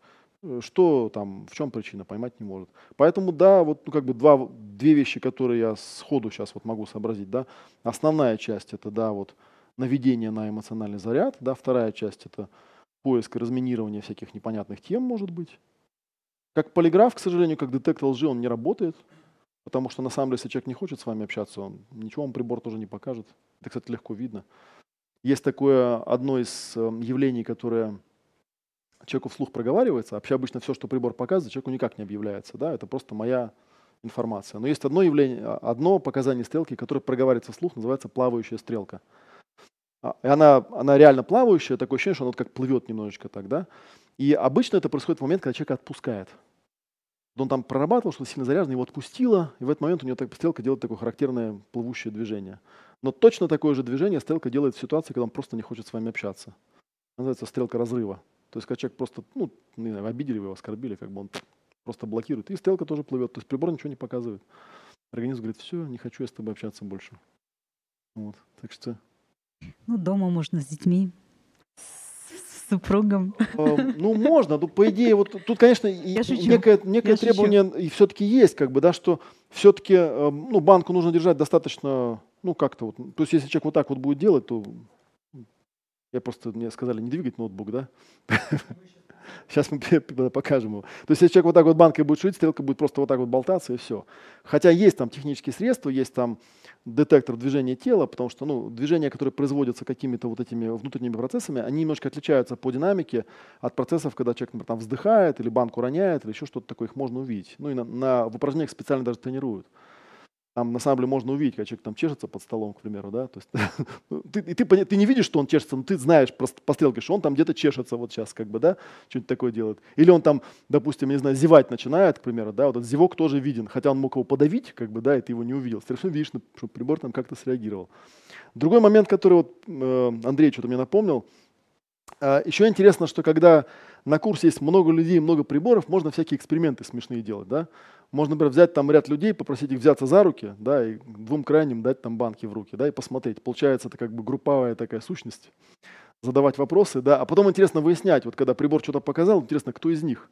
То есть получается, что я это делал на самом деле, меня это удивляло. То есть получается, что, причем даже ручка тона это особо не меняется, вот что удивительно. То есть получается, что проводимость, она как-то проходит между людьми. И получается, что когда мы с человеком за руку здороваемся, может, на самом деле две электрические системы соединяются, и в этот момент что-то передается от вас к нему, от нему к вам, и это не, не эзотерика никакая, это чисто электричество просто, да? Просто сам факт касания ладонями, поэтому люди, наверное, ладонями касаются, да, или какими-то вещами. Или вот то, что я упоминал, когда, например, э, берется два прибора, две, ну это называется соло-банка, потому что обычно, когда человек сам работает, чтобы он мог одной рукой писать, ему делается такая сдвоенная банка, чтобы он этой рукой мог писать. И вот как каждая банка подключается к отдельному прибору. Но мы знаем, что левая рука – это правое полушарие, да, а правая рука – это левое полушарие. То есть, по идее, если задать человеку какой-то вопрос, то можно увидеть, как они реагируют по-разному, да, и действительно приборы реагируют по-разному. То есть бывает такое, что ты спросишь там человека что-то, ну, типа, ты убил бабушку? И видно, что там левое полушарие сразу среагировало, да, правое подумала, подумала, подумала, и стрелка заплавала, например, да, то есть а, вот нету такого, да. И был даже такой э, прибор, э, какой-то там дядька делал, сейчас уже я не вспомню, он ну, такая же есть тема там про синхронизацию полушарий, знаете, что вот там должны быть полушария синхронизированы. И он решил, что должен быть не просто иметр, он, то есть он не просто показания должен показывать, а он должен э, показывать разницу между левым сопротивлением и правым сопротивлением. У него был прибор, где были две вот такие сдвоенные банки, ну и смысл был в том, что ты с человеком работаешь, пока стрелка вот не встанет ровно посередине. А если она там влево или вправо, то это значит, у него там перекос или в левое полушарие, или в правое. Ну, что-то мы поэкспериментировали, как-то я не увидел особого смысла в этом. Да. А если по одной банке в каждой руке? Датчики, э, показания будут разные на компьютере? Самое видно, что нет. Компьютер. Нет. Потому что то, тоже, кстати, эти теории встречал. Кто-то говорит, ну вот же там а, а, один, ну вот такие же электроды, только без этого разделения, да, один электрод в одной руке, другой в другой руке, ну типа вот так же проходит сопротивление. Это значит, вы типа сердце измеряете. Ну, на самом деле, я же говорил, можно и под ноги поставить, еще что-то. Измеряется просто кожное сопротивление. Это, видимо, какая-то интегральная характеристика э, вот того, что называется вегетативной нервной системы. То есть там, когда напряжение меняется, напряжается, оно меняется в, в организме в целом. Говорили, что вот левое и правое полушарие там одно замедленнее. А левое и правое почему-то отличается, да. А вот и левая вот вопрос рука эксперимента. тоже будет отличаться? Взять? А? Левая правая рука тоже будет отличаться Конечно. по показаниям? Будет отличаться по показаниям, да, левая и правая. Это вот интересный момент, кстати говоря, да, потому что можно тогда заморочиться на тему того, в какой руке правильно держать, в левой или в правой. Или в двух сразу, как бы, да и на двух приборах. На самом деле мы на это обычно внимание не обращаем. То есть теоретически, если мы держим в двух руках, да, то, наверное, это как-то ну, более такая интегральная какая-то характеристика считывается. А если левая рука, там правая полушарие, не знаю. То есть такие вот вот это из того, что я помню, да, что вот на разных руках разные реакции бывают, что когда людей там соединяешь в цепочку, и там просишь там что-нибудь спрашиваешь, а потом интересно выяснять, когда прибор что-то показал, у кого из них на самом деле, да? Потому что считан-то был с крайних, но это не значит, что у них какая-то проблема, может, у кого-нибудь в середине. Никто не знает. Но получается, он не знает, но сигнал-то ведь прошел. То есть получается такая вот ерунда. То есть я, получается, сижу рядом с человеком, я его состояние считываю. Ну, не я, а моя нервная система. А я это никак не ощущаю. Нет, вот интересно было именно то, что это реакция всегда конкретного человека. Это тоже, тоже в общем, такая.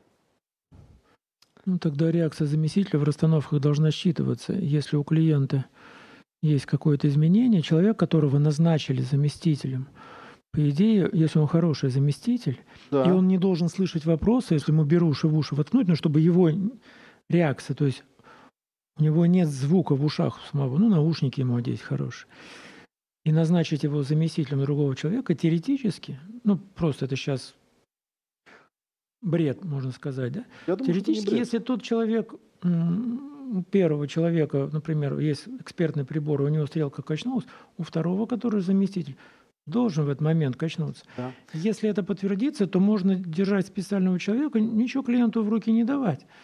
Держать человека, Я есть который заместитель. Две, сразу две вещи мне пришли в голову. Да? Вещь номер, одна, номер один, и она, кстати говоря, очень четко проверяется. Вот ну, прибор компьютерный устроен таким образом, что в принципе можно работать через интернет. Проблема только одна, что прибор должен быть на стороне клиента. Да, потому что, ну, это же не сложно, он там втыкает к себе в, в, э, в компьютер, да, есть там специальная маленькая программка, он мне там дает специальный код, и у меня на экране интерфейс работает. Ну, я так иногда делаю. Вот единственная проблема, что если он там в Японии, да, получается, он должен купить прибор там, и там в Японии у себя его подключить, как бы, да, все остальное как бы технически решается. Но есть такой интересный прикол. На самом деле, если ведущий психотерапевт умеет правильно настраиваться, это можно технически проверить, потому что можно взять два прибора, посадить человека, дать ему банку, себя тоже, поставить два экрана и смотреть. В какой-то момент ты, ты видишь, как стрелки начинают синхронно работать. И ты можешь, в принципе, его прибор выключить. Потому что ты, находясь э, с ним в одном пространстве, в одном аэропорте, ты через себя считываешь вот это вот. Единственное, что, опять же, на самом деле, вот до, до сих пор, несмотря на то, что я много лет прибором пользуюсь, я не знаю способа, как я мог бы почувствовать это. То есть мне все еще нужен прибор. Я не могу уловить внутри, вот когда идет показание, чтобы я прям как-то вот, ну, вывел это может быть, есть такой способ, да? Но вот я просто хотел еще раз проговорить, чтобы было понятно, что если э, терапевт находится в хорошем рапорте с клиентом, его прибор будет показывать то же самое, что и э, прибор клиента. И поэтому, соответственно, прибор в Японию отправлять как бы не надо.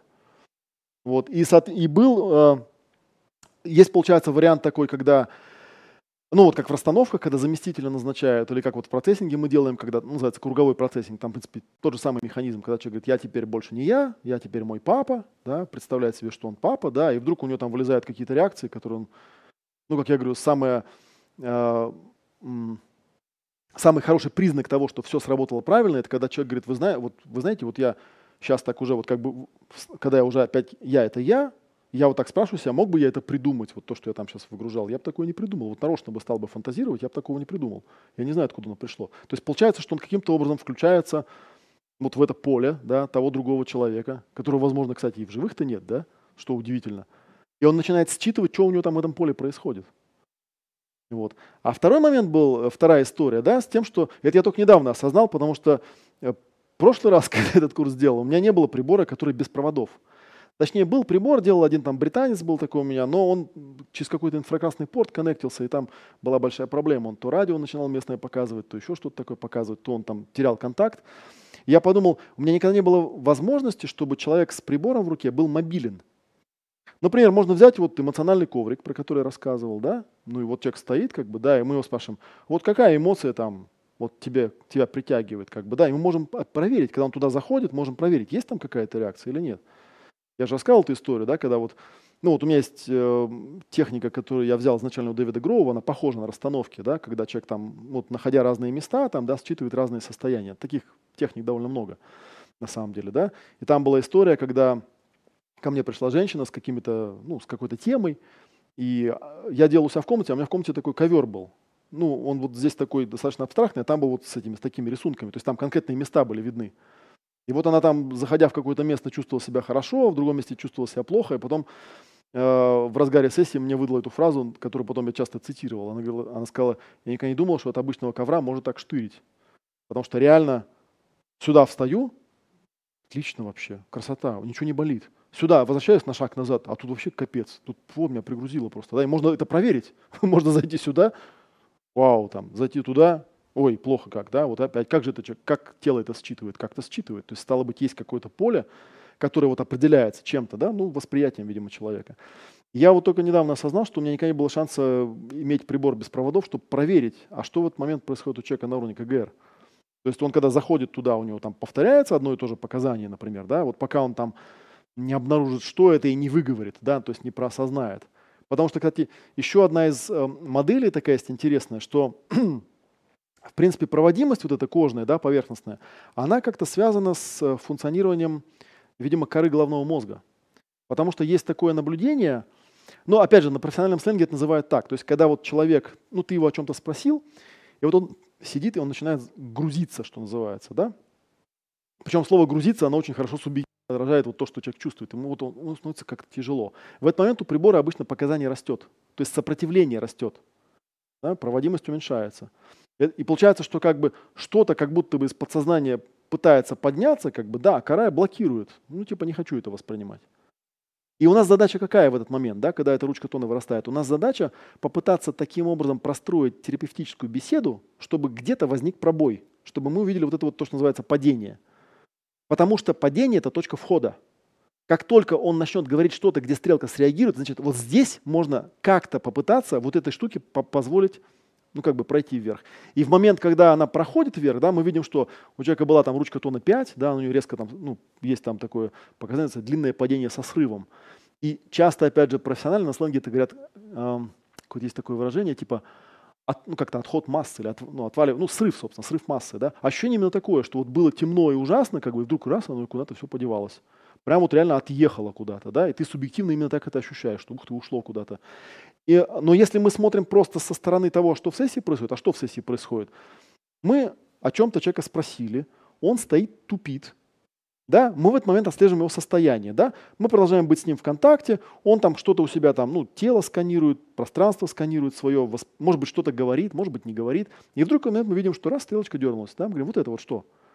Он говорит, ну это вот там, вот это, вот это, и мы видим, что, о, все, пошла отъезжать масса, да, и в какой момент его отпускает, мы понимаем, что вот отпустила, и мы тоже Получается, а, прибор использовали как миноискатель. То есть мы знаем, что где-то тут заминировано, а где не знаем.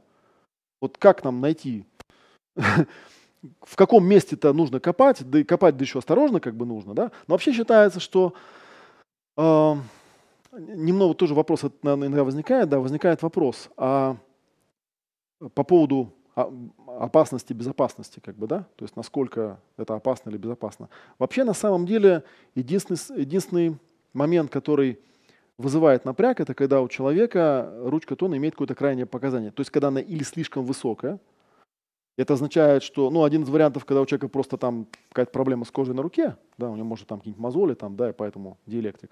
Вот. Но если выясняется, что ни, ничто не, то есть, что ему там не жарко, не холодно, туфли не жмут, и с кожей все нормально и так далее, а ручка тона все равно высокая, это почти гарантированно означает, что у него есть или какая-то сильная боль, или он чем-то болеет в данный момент. То есть организм по какой-то причине блокирует какой-то сигнал внутри. И это, в общем, как бы нужно выяснять, какой. И с ним, де-факто, с ним ну, классическую психотерапевтическую сессию сделать нельзя, потому что в данный момент он чем-то загружен, и нам нужно выяснить, чем. Ну, есть там чек-листы, по которым там пытаются это выяснять, там, да. Ну, самые простые. Чаще всего, кстати говоря, обычно, когда человек приходит, ты видишь, у него там ручка тона какая-то задрана, скорее всего, он там или ему очень жарко, или очень холодно, ну, или, как я сказал, там ботинки жмут, что-нибудь типа того. То есть есть какой-то дискомфорт, и тело пытается его вот как бы выключить. И вторая крайность, когда очень низкая. Это означает, что очень низкая ручка тона бывает у наркоманов.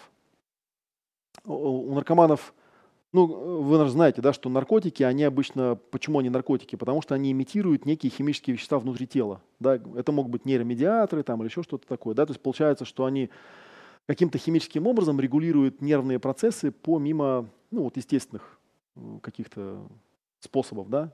То есть человек там принял какое-то вещество и увидел то, что видеть не должен был вообще, да? Потому что у него система это блокировала, как бы, да? Вот, а он принял и увидел, как бы, да? И, соответственно, как бы с ним э, бессмысленно работать, потому что, ну, он будет дать тебе всякие страшилки про чертиков рассказывать и так далее. При этом прибор, скорее всего, ничего не будет показывать. Просто будет показывать, что там ручка тона, не знаю, там полтора или единица, да. Ну и как бы что толку-то? Работы никакой не будет. И в любом случае, как бы в том и в другом случае, обычно, когда работают, это отчасти такой, наверное, единственный момент, где ручка тона используется как некая диагностика, что если у человека слишком высокая или слишком низкая, то с ним, как правило, просто разговаривают, да, без всяких там техник каких-то, да, стараясь эту ручку вывести, стараясь выяснить, что не так-то. Да, иногда это бывает физическая причина, как я сказал, да, иногда еще какая-то. Иногда человека отправляют на какие-то другие процедуры, там, да, типа иди отдохни, там, выспись, поешь, я не знаю, там, приходи в нормальном состоянии, тогда будем с тобой работать. А так как бы смысла нет. Потому что сессия будет, скорее всего, неуспешной, да, да еще не факт, что он потом не, ну, не станет ему хуже, например, да, потому что он там в этом состоянии ему бы выспаться бы, а он вместо этого зачем-то стал какими-то там самокопаниями заниматься. Ну, как-то так. У меня есть один вопрос. Есть известная такая идея психотерапевтическая, что ответы на все наши вопросы у нас внутри, да, ну вот э, там а, человек-центрированный подход. И, допустим, у меня вот есть вопрос. А, я рассматриваю две организации, куда пойти работать. Да, я прошла там собеседование, там, там посмотрела, там, и на самом деле я уже внутри себя выбрала, да? Вот. А внутри но э, не, ну, ну, как бы, да, умом я сомневаюсь, у меня есть сомнения, я не знаю, куда пойти. Или там, да, куда поехать учиться, в Германию там, да, или в Италию там, да, ну вот. Внутри-то я уже, наверное, ну как-то так уже точно знаю, какая страна и культура, или где какая школа мне уже подошла. А интересно, вот этот вот, ну, прибор, вот как-то на, ну, вот на, так, на такие ответы будет как-то реагировать? Э, гадание на иметре. Да, гадание, да. Не, у меня на самом деле в Инстаграме недавно была по этому поводу такая смешная история, потому что ответ тут двоякий. Да, то есть, с одной стороны, понятно, что действительно, если я, ну, то есть, эм, если я попробую сделать какую-то процедуру такую, ну, рациональную, типа там нарисую таблицу, два столбика, там, Италия, Германия, да, и буду там просто писать, то довольно быстро приду в тупик, скорее всего, да, потому что, ну, блин, вот черт его знает. Я же, Потому, почему? Потому что человек, он выбирает не по пунктам, а по эмоциональной значимости этих пунктов. Да? я не знаю, что мне там, баварские сосиски, как бы, да, или там сыр там итальянский, или что там, вино там, да, тем вот как это. То есть, и получается, что мой выбор-то он склоняется не в сторону предмета как такового, а в сторону эмоциональной реакции на этот предмет. Да? И тут возникает такой, ну то есть, и в принципе можно, да, там оценить этот список, оценить этот список, увидеть, что тут там, я не знаю, там стрелка шевелится сильнее, как бы, да, то есть, наверное, меня больше привлекает. Но с другой стороны, нужно понимать, что это просто моя реакция на том уровне знания, который есть у меня сейчас. Потому что если я реально там в Италии никогда не был, я сужу об Италии там по каким-то красивым картинкам, ну вот да, мне по этим картинкам кажется, что вроде как бы туда. Вот. А тут там посмотрел по этим картинкам вроде сюда. Потому что у меня была история вот смешная, как раз у меня был такой товарищ, который э, как-то он так прям уверовал, что прибор, он всегда показывает какие-то правильные ответы. Как я уже сказал, в каком-то смысле это так. Да? То есть, когда ты там задаешь себе какой-то вопрос, там, да, там, в чем моя проблема, и ты говоришь человеку, ну вот, окей, расскажи мне, в чем твоя проблема? И он тебе говорит, ну, может быть, в этом, может быть, в этом, может быть, в этом, может быть, в этом. Раз – и ты понимаешь, что вот он сейчас что-то такое сказал, что вот тут надо копать. Ну, может быть, он потом к концу этого копания вообще изменит мнение на противоположное, но мы знаем, что здесь надо копать. Но э, если такие вещи присутствуют, то человек очень легко может прийти к такому убеждению, что, ну, типа, просто берем так, типа, так, на жениться на Маше или на Оле, да? Так, на Маше, ноль реакция, там, на Оле, ж, о, типа, на Оле, да? А ты же не знаешь, может, там у тебя просто на имя Оля, у тебя там реакция, потому что маму твою так зовут, к примеру, да, и у тебя там на нее какая-то реакция. Ты же там не стал копать, выяснять, почему у тебя здесь ж. По идее, наверное, оптимально это, если там человек говорит там на Маше, у него там стрелка плавает, то есть как бы никаких зарядов нету, все хорошо. На Оле тоже плавает, отлично, да, теперь он может сесть и сказать, теперь сделай вдох-выдох, как бы, да, ну и решай как-то, потому что прибор, он за тебя же не решит ничего. Хотя, как я уже говорил, есть, с другой стороны, тут есть какая-то подоплека, потому что она помогает как-то более четко прояснить какую-то вещь. Можно взять 10 минут порассуждать про Германию, 10 минут порассуждать по Италию, да, и повыцеплять какие-то вот эти моментики. У меня же, раз у меня дилемма, значит, допустим, я думаю, так, поеду в Германию. Нет, что-то не то, вот, что-то не то. А интересно, вот что не то? Да, и как-то это попробовать проосознать и выгрузить, да, а потом сказать, а вот теперь давай Италия, да, вот тоже как-то вот немножечко сомнения какие-то, да, а вот что за сомнения, да, можно же как-то почувствовать, расскажи мне про свои сомнения. Да, и вот там попроговаривать, и потом человек в конце скажет, ага, вот у меня прояснилось теперь. Потому что обычно, когда э, спрашивают, ну вот это вот э, то, с чего вопрос начался, да, по поводу того, что все э, ответы находятся внутри, и люди говорят, ну а как они вот находятся внутри, а я почему их не знаю тогда, если они внутри меня, да? То есть такое очень простое объяснение, что да, они в каком-то смысле находятся внутри, но во фрагментированном состоянии. То есть когда у человека есть э, ну, какие-то кусочки, обрывки там, да, вот, то есть какое-то есть общее ощущение, но в принципе не настолько оно ясное, чтобы он мог сформулировать четкий ответ, внятный, разумный, рациональный. Вот. И можно сделать с ним какой-то процесс. Есть такие знаменитые процессы рекурсивные, когда просто берется один вопрос или ряд вопросов, и они просто по кругу задаются много-много раз. И смысл в том, что каждый раз, когда этот вопрос задаешь, человек маленький кусочек находит и там, в кучку кладет. И постепенно у него качество. Да? В какой-то момент он говорит, опа, то есть после тысячи первого ответа я понял, вот в чем дело-то. Просто я их никогда в кучу не собирал. И, кстати, вот такие отзывы очень часто бывают у клиентов после сессии, когда они приходят и говорят, слушай, вот мы с тобой там в этой сессии там, э, значит, упоминали вот это, вот это, вот это и вот это. И для меня до этого момента это все были отдельные темы. Я вообще не видел никакой связки между ними. А сейчас я понимаю, что так это все одно и то же, просто оно разными боками. То есть, получается, ответ-то у него был, но он не видел его. Как вот в этой известной есть такая притча там про э, шестерых мудрецов, которые спорили о том, что такое слон, помните? Вот. Ну, то же самое. То есть, получается, каждый, они как бы, нельзя сказать, что кто-то из них был неправ, каждый был прав. И он был связан с восприятием как-то, да? Ты знаешь продолжение этой притчи? Понятно. Да. Шесть слонов решили попробовать шесть мудрецов. Первый наступил и сказал, а то что-то плоское, все остальные согласились. Ну да, слонам проще, видишь. У мудрецов там была проблема, они нащупали слона с разных сторон.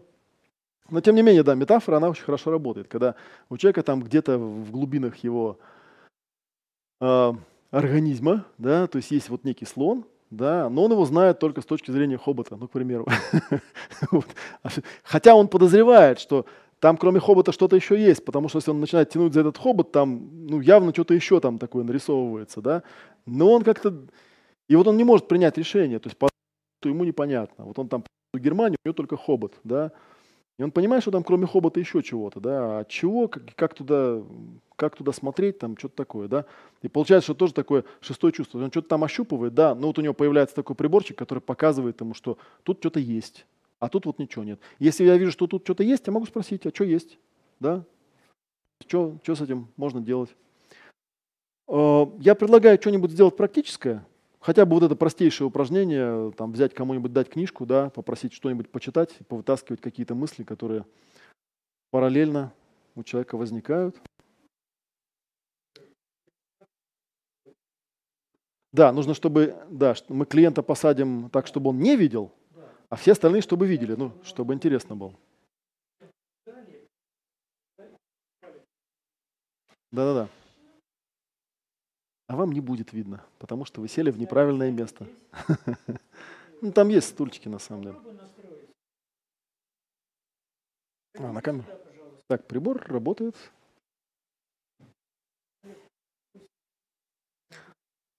Ну да. Ну, меня не обязательно, чтобы было видно. Мне главное, чтобы слышно было.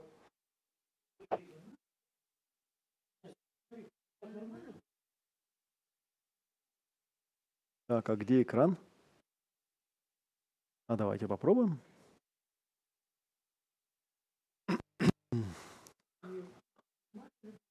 А там видно на экране, да, яркости достаточно, чтобы было видно, что на экране. Тут, наверное, можно стрелку сделать какую-нибудь толстую-толстую, да? Крышкой поиграй. А, чтобы не засвечивало, да? Нормально ли будет, если у нас клиент будет в одной руке держать микрофон, а в другой А, нормально. Вот банку берем в любую руку, ну, только единственное, что вот кольца, чтобы не было, да? Да, еще раз я скажу, да, как, как берется банка. Вот обычная рука, если ее просто вот так положить, она делает, ну, она вот такая примерно, да? Вот, собственно, банка так и должна там лежать. Она обычно так наискосок чуть-чуть ложится, да? Вот как-то так, да? Ну и, соответственно, берем так, чтобы рука вообще не напряжена была, можно ее положить, например, да, расслабить, и вот убедиться, что пальцы расслаблены. Вот, и обычно первым делом я настраиваю чувствительность. Сейчас вот человек, да, усядется. А для этого я прошу человека сделать такой хороший, спокойный, плавный. Сейчас, да, сейчас оно все устаканится. Хороший плавный вдох и выдох. Ну, так, чтобы было слышно его. Потому что так мы ничего не увидели. Такой.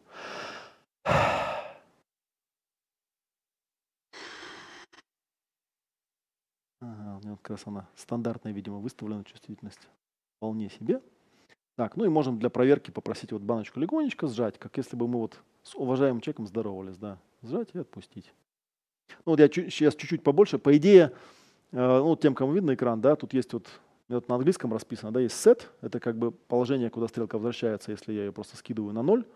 Здесь написано fall, да, и rise, ну то есть падение, вправо идет падение, вот сейчас идет падение, да, влево идет подъем. То есть вправо, соответственно, это то, что нам миноискатель показывает, что что-то есть, если упрощенно говорить. И есть зона теста. Вот по идее, если человек делает вдох-выдох, да, то стрелка от сета там, до теста доходит примерно, да, то есть показывает, что э, а, все, что с человеком происходит внутри, у него примерно помещается в диапазоне этой шкалы.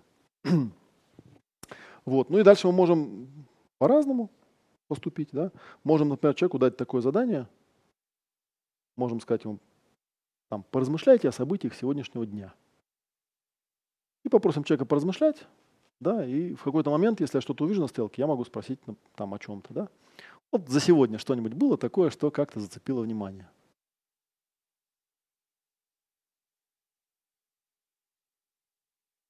Если просматривать день, например, начиная с утра. Угу.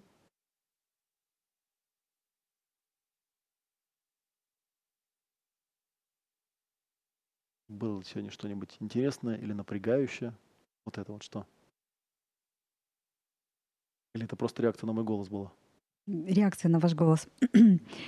А, я уже подумала, что у меня было. Я могу еще раз подумать.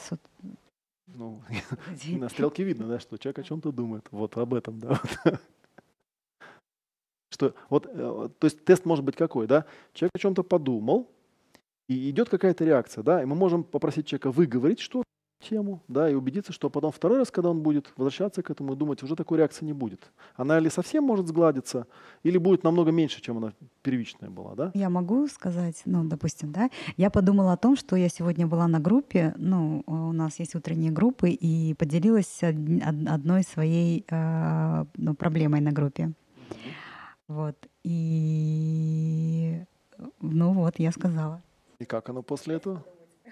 Как оно после этого, после того, как поделились это? А, ну, все равно возбуждение по поводу той проблемы осталось, э, но было интересно услышать мнение других людей. Вот возбуждение по поводу этой проблемы осталось? Да. И было интересно услышать мнение других людей. Да. Вот что-то про мнение других людей, видите? То есть, в принципе, при определенном, на самом деле это не так э, легко иногда определить, да, но было видно, что дважды, когда наш субъект да, проговаривал фразу «мнение других людей», да, это была какая-то реакция на это. А что там про мнение других людей? А? Мне было э, приятно услышать поддержку, ну, это их мнение о моей проблеме. И да, и, и со стороны просто немножко, э, что как они видят ту ситуацию, в которую я, ну, с которой я нахожусь. Было приятно услышать какую-то поддержку. Да. А что? Что про поддержку? Если что-то еще про поддержку? Да, наверное, мне хотелось э, поддержки в этой ситуации некоторой. Хотелось поддержки в этой ситуации. Угу. Ну, то есть на, на поддержку была реакция, да? Ну, то есть вот такие вещи. И вариант номер два, можно взять какую-нибудь книжку. Давайте. Да? Какую-нибудь, есть какая-нибудь книжка у нас с каким-нибудь таким текстиком, который, ну, не знаю, тут Орфографический словарь, да? У нас Андрей ушел, да? Тут так, книжки на самом деле не больше для этого, для антуража.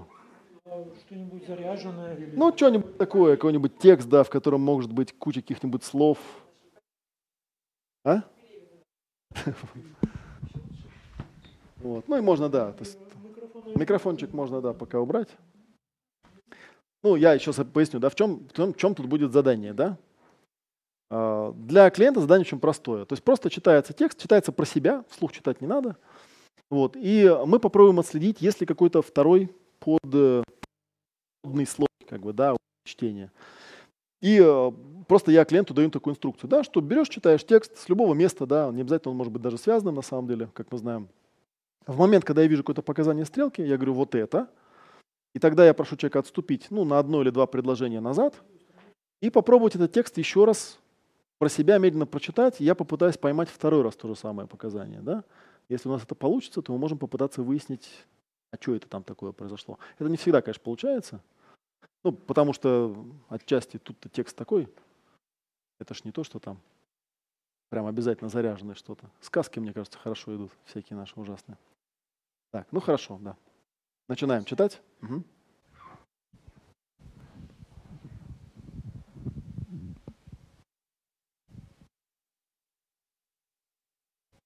Угу. Вот это. Вот это. Что тут было? А, интеллект. Интеллект. А что про интеллект? Какая-нибудь картинка возникла или эмоция, или мысль? А, я думаю, что у меня просто раньше возникла, потому что здесь написано, ну, прочитать, да? Можно, да, можно попробовать Я когда ее увидел, сразу понял, это моя женщина. Для меня очень важна душевная близость, интеллект. Там на моя женщина было показание на самом деле. Да, да, да, да, да, да. Я сама даже это почувствовала. На моя женщина. А что про мою женщину? человек сразу понял, ну, что он сразу увидел и понял. Ну, то есть это как молния такая. Сразу увидел и понял. Да, что... Что это моя женщина. Да, да, да. Так, ну попробуем сейчас на пару предложений отступить и еще раз вот этот же кусочек про себя прочитать. Посмотрим, будет опять показание или нет. Опять этот же кусочек? Да, тот же самый кусочек.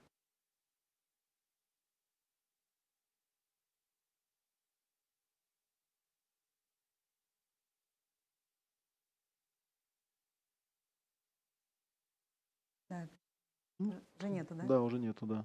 Вот сейчас как раз, в принципе, ну, можно сказать, что стрелка плавает. Она не очень так уверенно, но... Видите, она когда плавает, она такой вот, ну, качается как будто бы. Ну, то читаем дальше.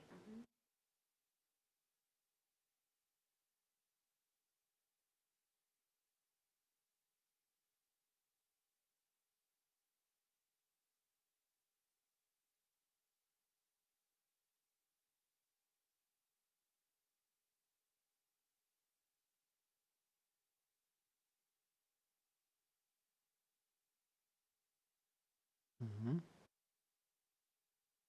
Угу. Это вот что? Э, прощальное наше путешествие. Прощальное путешествие? Да, раньше было э, концу... Был еще момент, да, здесь да. не было падения, но она, стрелка остановилась, вы видели, да? То есть она шла-шла, так встала, и потом дальше пошла. Это, в принципе, как бы как...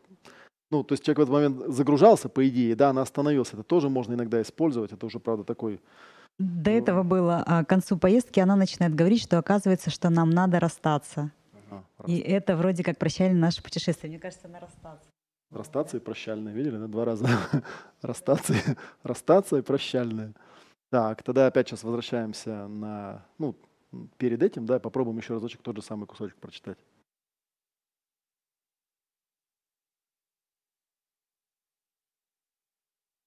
Угу. Здесь что? Ну, опять расстаться. Что про расстаться? Что-то есть про расставание?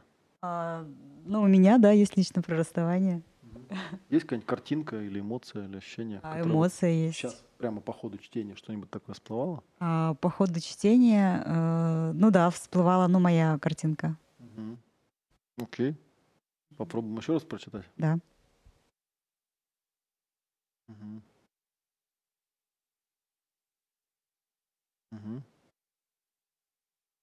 Чуть-чуть тут стрелка дергается. Да. Все, я закончила. Там немножко дальше даже продолжила. Так, читаем дальше. Угу.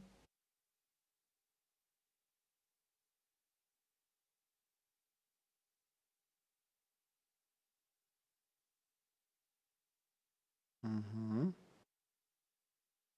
Угу. Вот тут что-то. Здесь э, ну не может она встретить другого такого человека, который так будет слушать ее, говорить с ней. Хороший текст.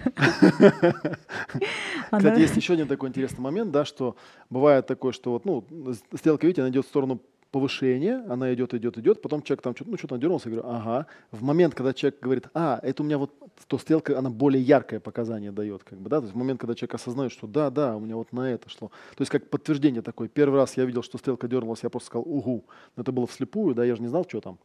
А второй раз, когда сам человек говорит, да, на самом деле я в этот момент читал вот эту вот фразу, там, да, если в этот момент стрелка дает показания, это как бы подтверждение такое, что да.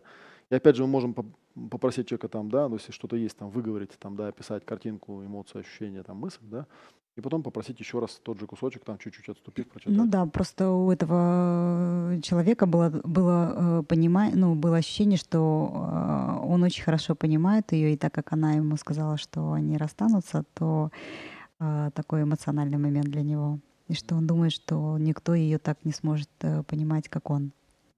Ну, такая драма. И мы опять видели на расстанутся, видели, да, опять на расстанутся. Так, ну попробуем еще раз вот отступить назад, да, еще раз этот кусочек перечитать. Угу.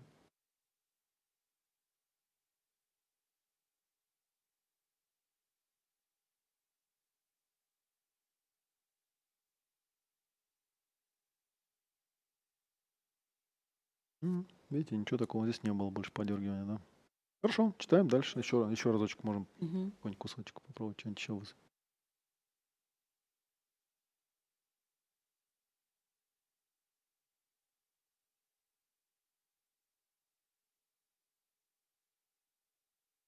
Угу. Угу, вот это вот. А, я чуть-чуть э, этот, э, в удивлении, потому что здесь по тексту Оказывается, этот мужчина, это который другой, это лучший друг этого человека, ну вот этого персонажа, главного героя. И когда они приехали домой, пришел мой друг Андрюха, и я ему говорю, заходи, ты как раз вовремя, ты первый можешь выбрать подарок себе как друг семьи. А он мне говорит, ты не понял, я за Татьяной пришел. И они ушли. Ну и вот у меня на этом, ого, блин, ну как же так? Ага. Ну, видели, да? То есть, то есть получается, что... А, я в шоке. я правда. Показание стрелки, да, оно усиливается в тот момент, так, когда человек... Ну, я на курсе это буду рассказывать, да, что показание стрелки усиливается. То есть в момент, когда... То есть бывает такая вещь, да, что вот... Э, ну, вот в данном случае человек читает, он читает, читает, читает, читает, раз стрелка что-то дернулась, да, я говорю, вот это. Он говорит, ну, на самом деле это вот это, вот это, а стрелка стоит на месте. Значит, не оно. А когда человек там читает, читает, читает, стрелка дернулась, я говорю, вот это. И человек говорит, ну да, у меня там, и вдруг стрелка, а, поехала работать, значит, вот, мы выцепили, мы выцепили эту штуку, которая там, да, попали в точку, да. То есть она получается двойное подтверждение. Первое, когда мы обнаруживаем, оно причем даже более слабое бывает, да, потому что здесь просто такой процесс. А второе, если человек проговаривает правильную вещь, и вот здесь у меня тоже возникает вопрос такой технический, да, что теоретически ведь на самом деле можно человека спросить, а ты в этот момент как-то ты внутри себя ощущаешь, что ты вот ну, как бы правильную вещь обнаружил, идентифицировал, да, или, или прям совсем? Я ощущала.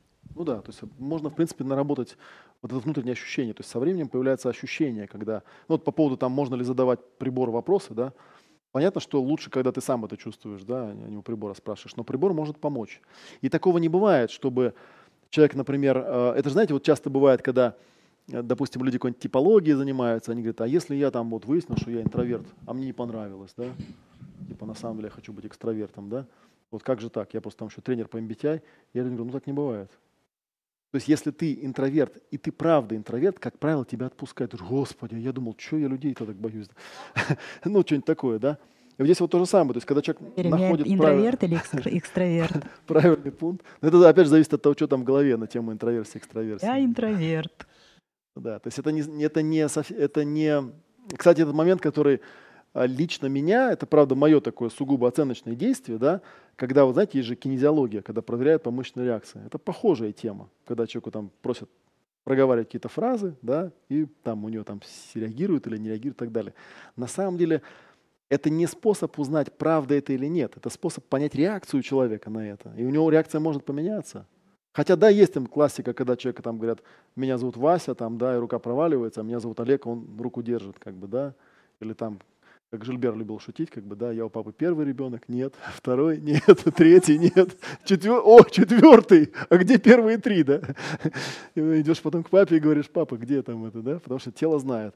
Но идея примерно та же самая, да, что где-то на глубинном уровне есть какая-то информация, ее можно попытаться считать через какой-то интерфейс. Можно через КГР, можно через мышечную реакцию, можно там, наверное, еще через что-нибудь. Так, ну что, достаточно или еще что-нибудь прочитаем? Можно я вот просто, вот у меня есть два, э, вот, вот это гадание сделаем. Я сейчас, допустим, скажу а, то, что я хочу. У меня есть два варианта, и я об одном сейчас скажу, и потом о другом. Интересно, как будет стрелка реагировать? Давайте, мне тоже интересно. Вариант номер один. Вариант номер один. Я поступаю сейчас в университет, э, там э, очное вечернее образование, тогда я буду работать э, на пол, полдня, на работе, а ну, вечернее образование. И в течение двух лет я так буду учиться. Okay. Вариант номер два. Я э, работаю полный день, но иду учиться на, по модульной системе. Э, ну, это не университетский будет диплом, а просто ну, сертификационная такая специализация, которая мне тоже нравится и подходит. Ну, если вы видели, да, если так интегрально посмотреть, на, в первом варианте стрелка в основном шла в сторону падения, да, во втором варианте она больше поднималась. То есть сопротивление больше на второй вариант идет, чем на первый. Ну, просто сопротивление. На самом деле, что конкретно с этим делать, да, может быть, просто человек думает, нет, второй вариант там тяжелее, там, да, и поэтому у него идет сопротивление. То есть, опять же, мы не можем это использовать как гадание, мы просто знаем, что на, на, на второй вариант у человека скорее сопротивление, да, на первый скорее ему легче, да, там особенно на полдня там было показание, типа. Да, да когда там было, было сказано, я буду там учиться или работать полдня, да, это полдня так сразу раз, то есть как бы... Меня больше там привлекала эта учеба, больше привлекала. Даже сколько не работа на полдня, а сколько мне вкусно вот это больше с учебой проводить времени. Угу. Да, ну, спасибо большое. Спасибо. Окей? У нас еще есть да, запас по времени. Можем над кем-нибудь еще жестоко поэкспериментировать. Но это вот, наверное, из того, что можно делать, это самое, э, самое простое. Пять шагов из расставания. Давай попробуем, ага. Иногда бывает, смотрите, я пока человек устраивается, да, иногда бывают простейшие вещи. Вот у меня есть там некий стандартный такой ритуальчик, э, как я начинаю сессию, да. Я человека сажаю на стульчик, я его прошу почувствовать пространство, я его прошу, прошу в этом пространстве почувствовать себя, там, тело, там, да. И э, есть вариант про такой, да, когда человек говоришь, ну вот попробуй там сесть поудобнее, и вот мысленно просматривая свое тело, начиная с кончиков пальцев ног, да, вот там через ноги, коленки там и так далее. И тоже на приборе можно увидеть, да, что в каком-то месте у нее там что-то такое, да, и можно спросить, вот это вот что? По идее, как бы, если у человека все хорошо, то он как бы тело просмотрит, и никакой реакции особо-то не будет. Да? Если там что-то цепанет, можно через это выцепить. Ну и, допустим, на этих трех шагах, если ничего не выцепится, дальше задается вопрос, а, ну типа, есть ли что-то в пространстве, в сознании, в теле, что привлекает твое внимание. И человек выдает, ну, некий, некий такой, как бы, некая такая инвентаризация как бы делается, да, то есть там он выдает обычно списочек там, ну, до 10 пунктов каких-то. И можно тоже видеть, вот какие пункты для него такие больше, ну, такие, не особо его трогают, а на какие-то он там скажет, ну, вот, а еще я там думаю вот про это, и там будет видно, что вот это вот. То есть можно в каком-то смысле по э, степени реагирования стрелки понять, на чем у него больше не то, что даже заряд, наверное, это будет неправильно, где у него больше готовность с этим работать. Да? Потому что если на чем-то нет показаний, это не значит, что там нет заряда. Это значит, что в данный момент нет прохода. Да, и он мне называет 5 пунктов, и 4, допустим, никак стрелка, не, а на пятый там что-то есть. Да, вот с этим можно работать. Как бы, да, тут явно есть какой-то пробой, можно это вытащить, проговорить, добиться того, чтобы ну, если так по прибору чисто смотреть, да, добиться того, что потом при повторном проговаривании будет проговаривать, уже этого не будет, то есть стрелка будет плавать, значит, как бы все хорошо. Вот можно такое что-то сделать. Ну, или можем книжку почитать. Ну, у кого не, у кого что на самом деле, у кого что, на чем внимание. Да, соответственно, да, садись поудобнее. А книжку можно, пускай она полежит, может, мы сейчас ее тоже используем. Тема хорошая, расставание. Так, что-то у нас а, вот так, да, чтобы был видно. Хорошо, садись поудобнее. А, что будем делать? Хорошо, да. Тогда, ну, я просто буду давать тебе стандартные команды, да. А, приборчик нужно настроить, давай мы его проверим. Да, держишь ты его удобно? Угу, хорошо. Настроим чувствительность, для этого нужно сделать хороший вдох-выдох такой. Ага. Видите, стрелка. Так, давай попробуем для надежности. Сожми ее и отпусти. А, эти на сжатие реагируют, на дыхание не реагируют. Так, а давай попробуй чуть-чуть порезче сделать вдох-выдох. Видите? Стрелка на дыхание не реагирует. Интересно, да. А, ну, вообще, на самом деле, это значит, что человек или переволновался. Это может быть просто переволновался, потому что, как бы, да, да, сажаешь человека на баночку, да. Потом просто, то, просто удивительно, да, обычно есть же стандартная, ну, как вдох-выдох, почему делать, да, вдох, там что там, симпатическая система активируется, да, выдох парасимпатическая. По идее, стрелка должна среагировать, как бы, да. Но если человек сел, ему там какую-то штуку дали в руку, да, он вот такой сидит, ты говоришь, сделай вдох-выдох, он, да, у него организм типа нифига, я так просто не сдамся, как бы, да, что-нибудь такое. Хорошо, ну вот попробуем тело просматривать, да? Хорошо, первое задание будет такое, да? Сейчас э, создай себе пространство, то есть на, проверь, да, что если посмотреть назад, вперед, налево, направо, вверх, вниз, что есть пространство, но большое, его много. Сделай хороший вдох-выдох. Ага. И можно попробовать глаза закрыть и убедиться, что даже если глаза закрыть, то все равно есть пространство и впереди, и сзади, слева и справа, и сверху и снизу. Ага, и в этом пространстве найди и почувствуй себя, того, кто осознает. Ага, и попробуй начать чувствовать свое тело, начиная, например, с кончиков пальцев ног, как если бы ты, например, поднимал такое ощущение тепла, а если бы ты заходил, например, такую приятную теплую воду, да, и вот это ощущение попробуй, как бы так сканируя тело, начиная от кончиков пальцев ног, потихонечку поднимать наверх и ощущать тело, пока не доберешься до макушки головы. А оттуда можно до кончиков пальцев рук. А мы понаблюдаем.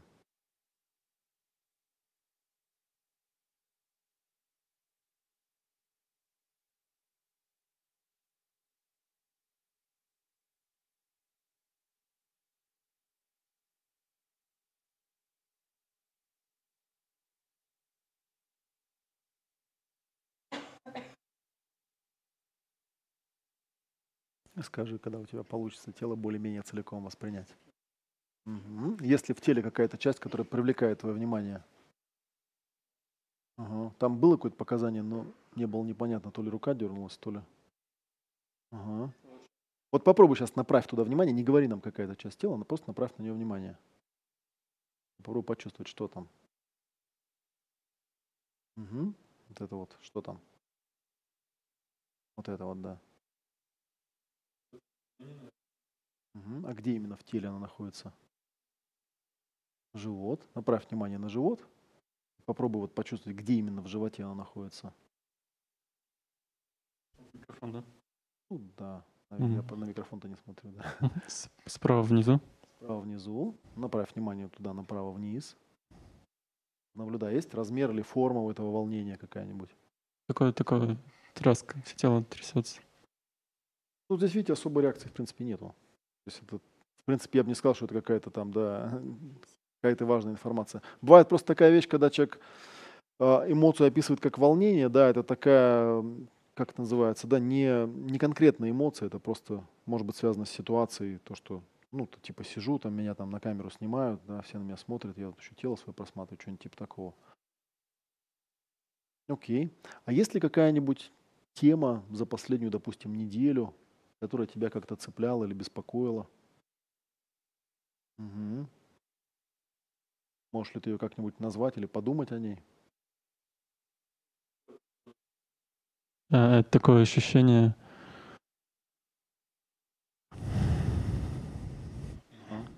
какой-то бессмысленности вообще всего происходящего. Ощущение бессмысленности всего происходящего. Ага. А как ты его чувствуешь, это ощущение бессмысленности всего происходящего? Как-то все темно, пусто и не понимаешь, что делать. Такое все какое-то никакое. Темно, пусто и не понимаешь, что делать. Да. Ага, когда ты не понимаешь, что делать, как ты это чувствуешь? Ну, темно. Просто, просто темно. Что в теле, когда ты не понимаешь, что делать? Ну, такое как обесточивание, просто падаешь, такая Вот, видишь? Видите, да, стрелка вообще не реагирует. Но это, в принципе, то, что она сейчас делает, это я бы не сказал, что это какое-то ну, диагностическое что-то. То есть, в принципе, да, и ручка тона достаточно низкая. Но если только там не руки не потные, да. Ну, может, потные. 1,99, да. Ну, да, оно на самом деле удивительно, что он не... А я что-то не посмотрел, можно будет потом глянуть. Ну, там стрелка хорошо работала, поэтому я туда особо не смотрел. Ну да, видите, вот видите, если руку вытереть, да, она, конечно, чуть повышается. Нормально. Так. Эм, попробуем книжку, что ли, почитать?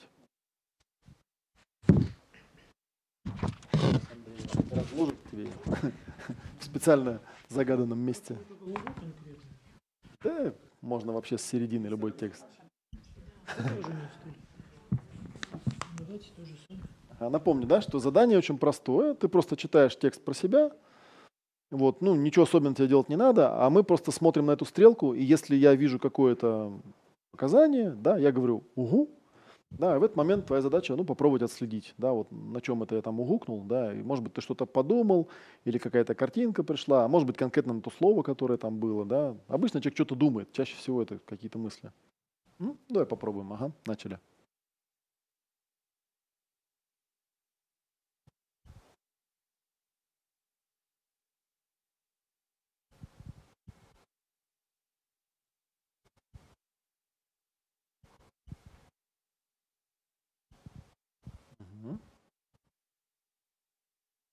Угу.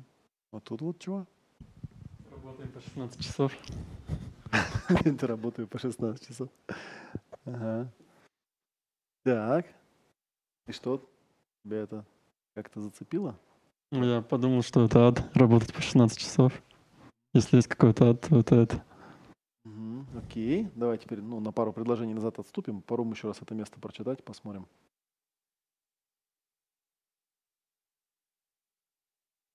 Угу. Ну, тут надо более-менее вся. Ну, читаем дальше.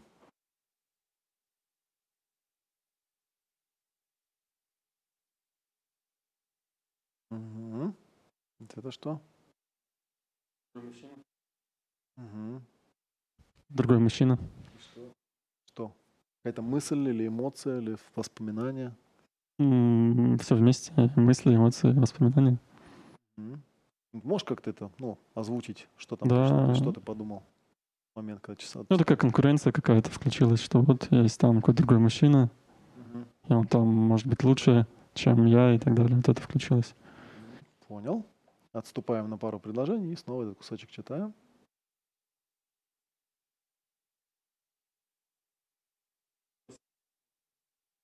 Угу. Ну, сейчас как бы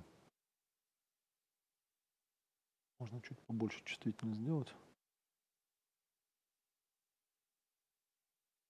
Читаем дальше.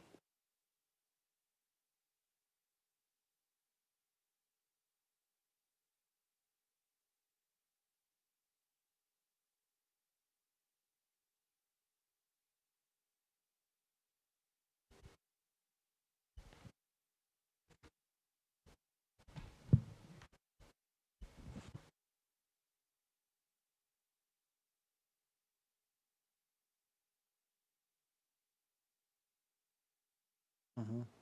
Вот тут что-то. Вру. Угу. Вру. Угу. Что по этому поводу? Ну, мне кажется, что я много вру. Окей. Сам себе. Попробуем отступить, да, и попробовать еще прочитать этот кусочек, где это слово попалось. Ага. Ага, вот тут какая-то реакция все равно есть.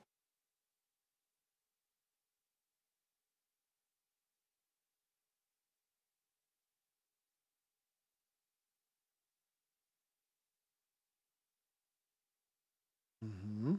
Вот это что? Работа. вот это, кстати, удивительная штука, потому что я тоже попервые удивлялся, да, что э, ну, как бы текст вроде один и тот же, да? То есть одного человека сажаешь, ну, ну, там, Текст тот же самый, даже тот же самый. То есть один человек читает, у него там расставание, там другой читает тот же самый, у него там работа, работа по 16 часов, работа, работа, то есть на работу какая-то реакция идет, да, то есть можно вычислить.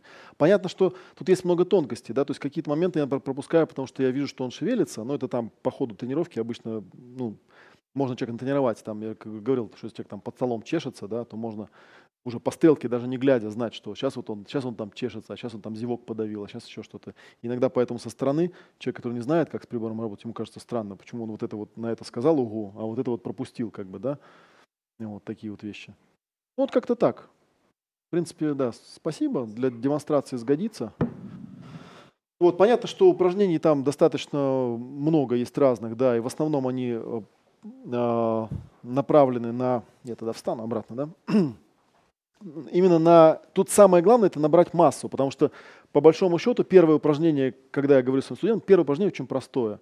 Вот у вас есть какая-то своя там практика, да, какой-то свой способ, вы там, допустим, с клиентами работаете, да, можете делать очень-очень простую вещь. То есть научиться просто самому, э, оп, могу с банкой порассказывать, а вы понаблюдаете.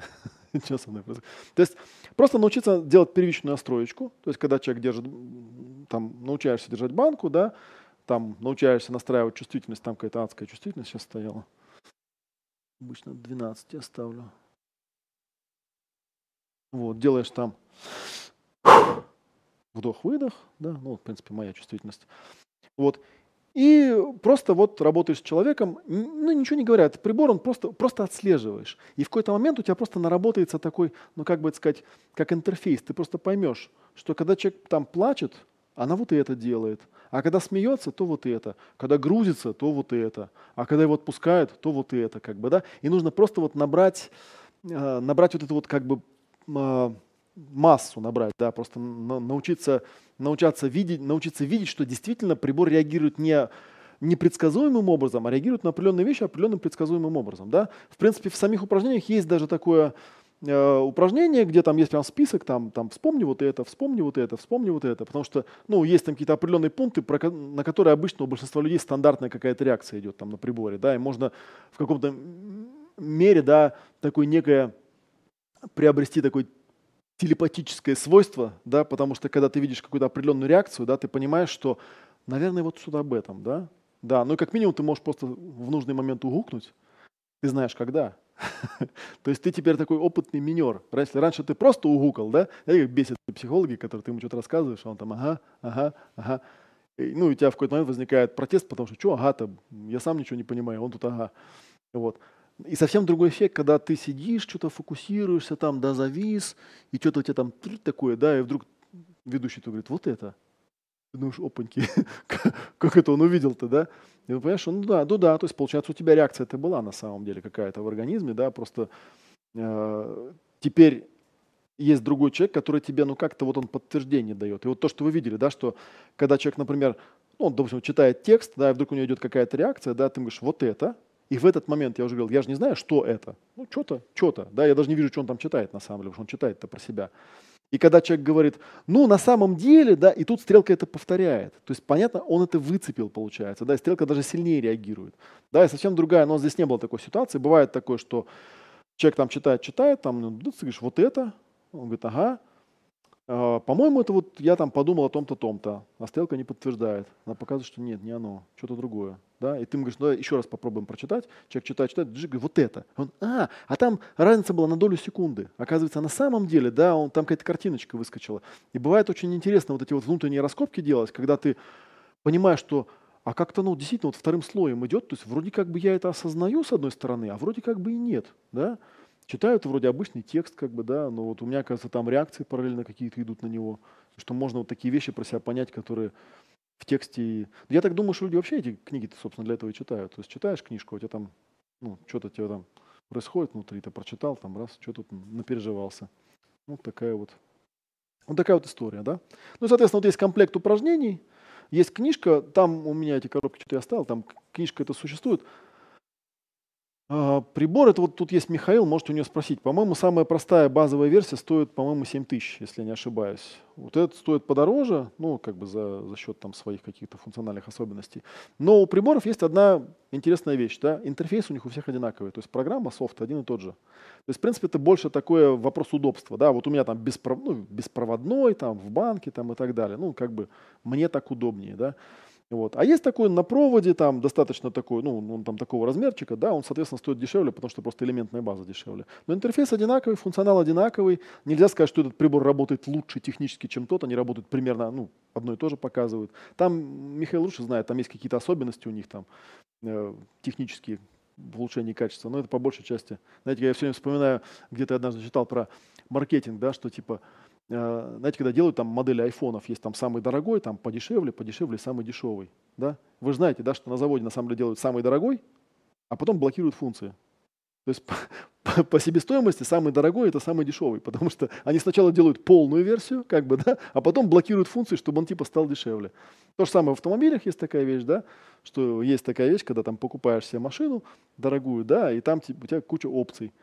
Вот, и они все выключены. Но на самом деле можно там сходить на, на рыночек, кто-то мне там рассказывал, да, там покупается тут китайский приборчик, вставляется, все эти опции просто разблокируются через компьютер, и все, и все начинает работать, потому что она в машине есть.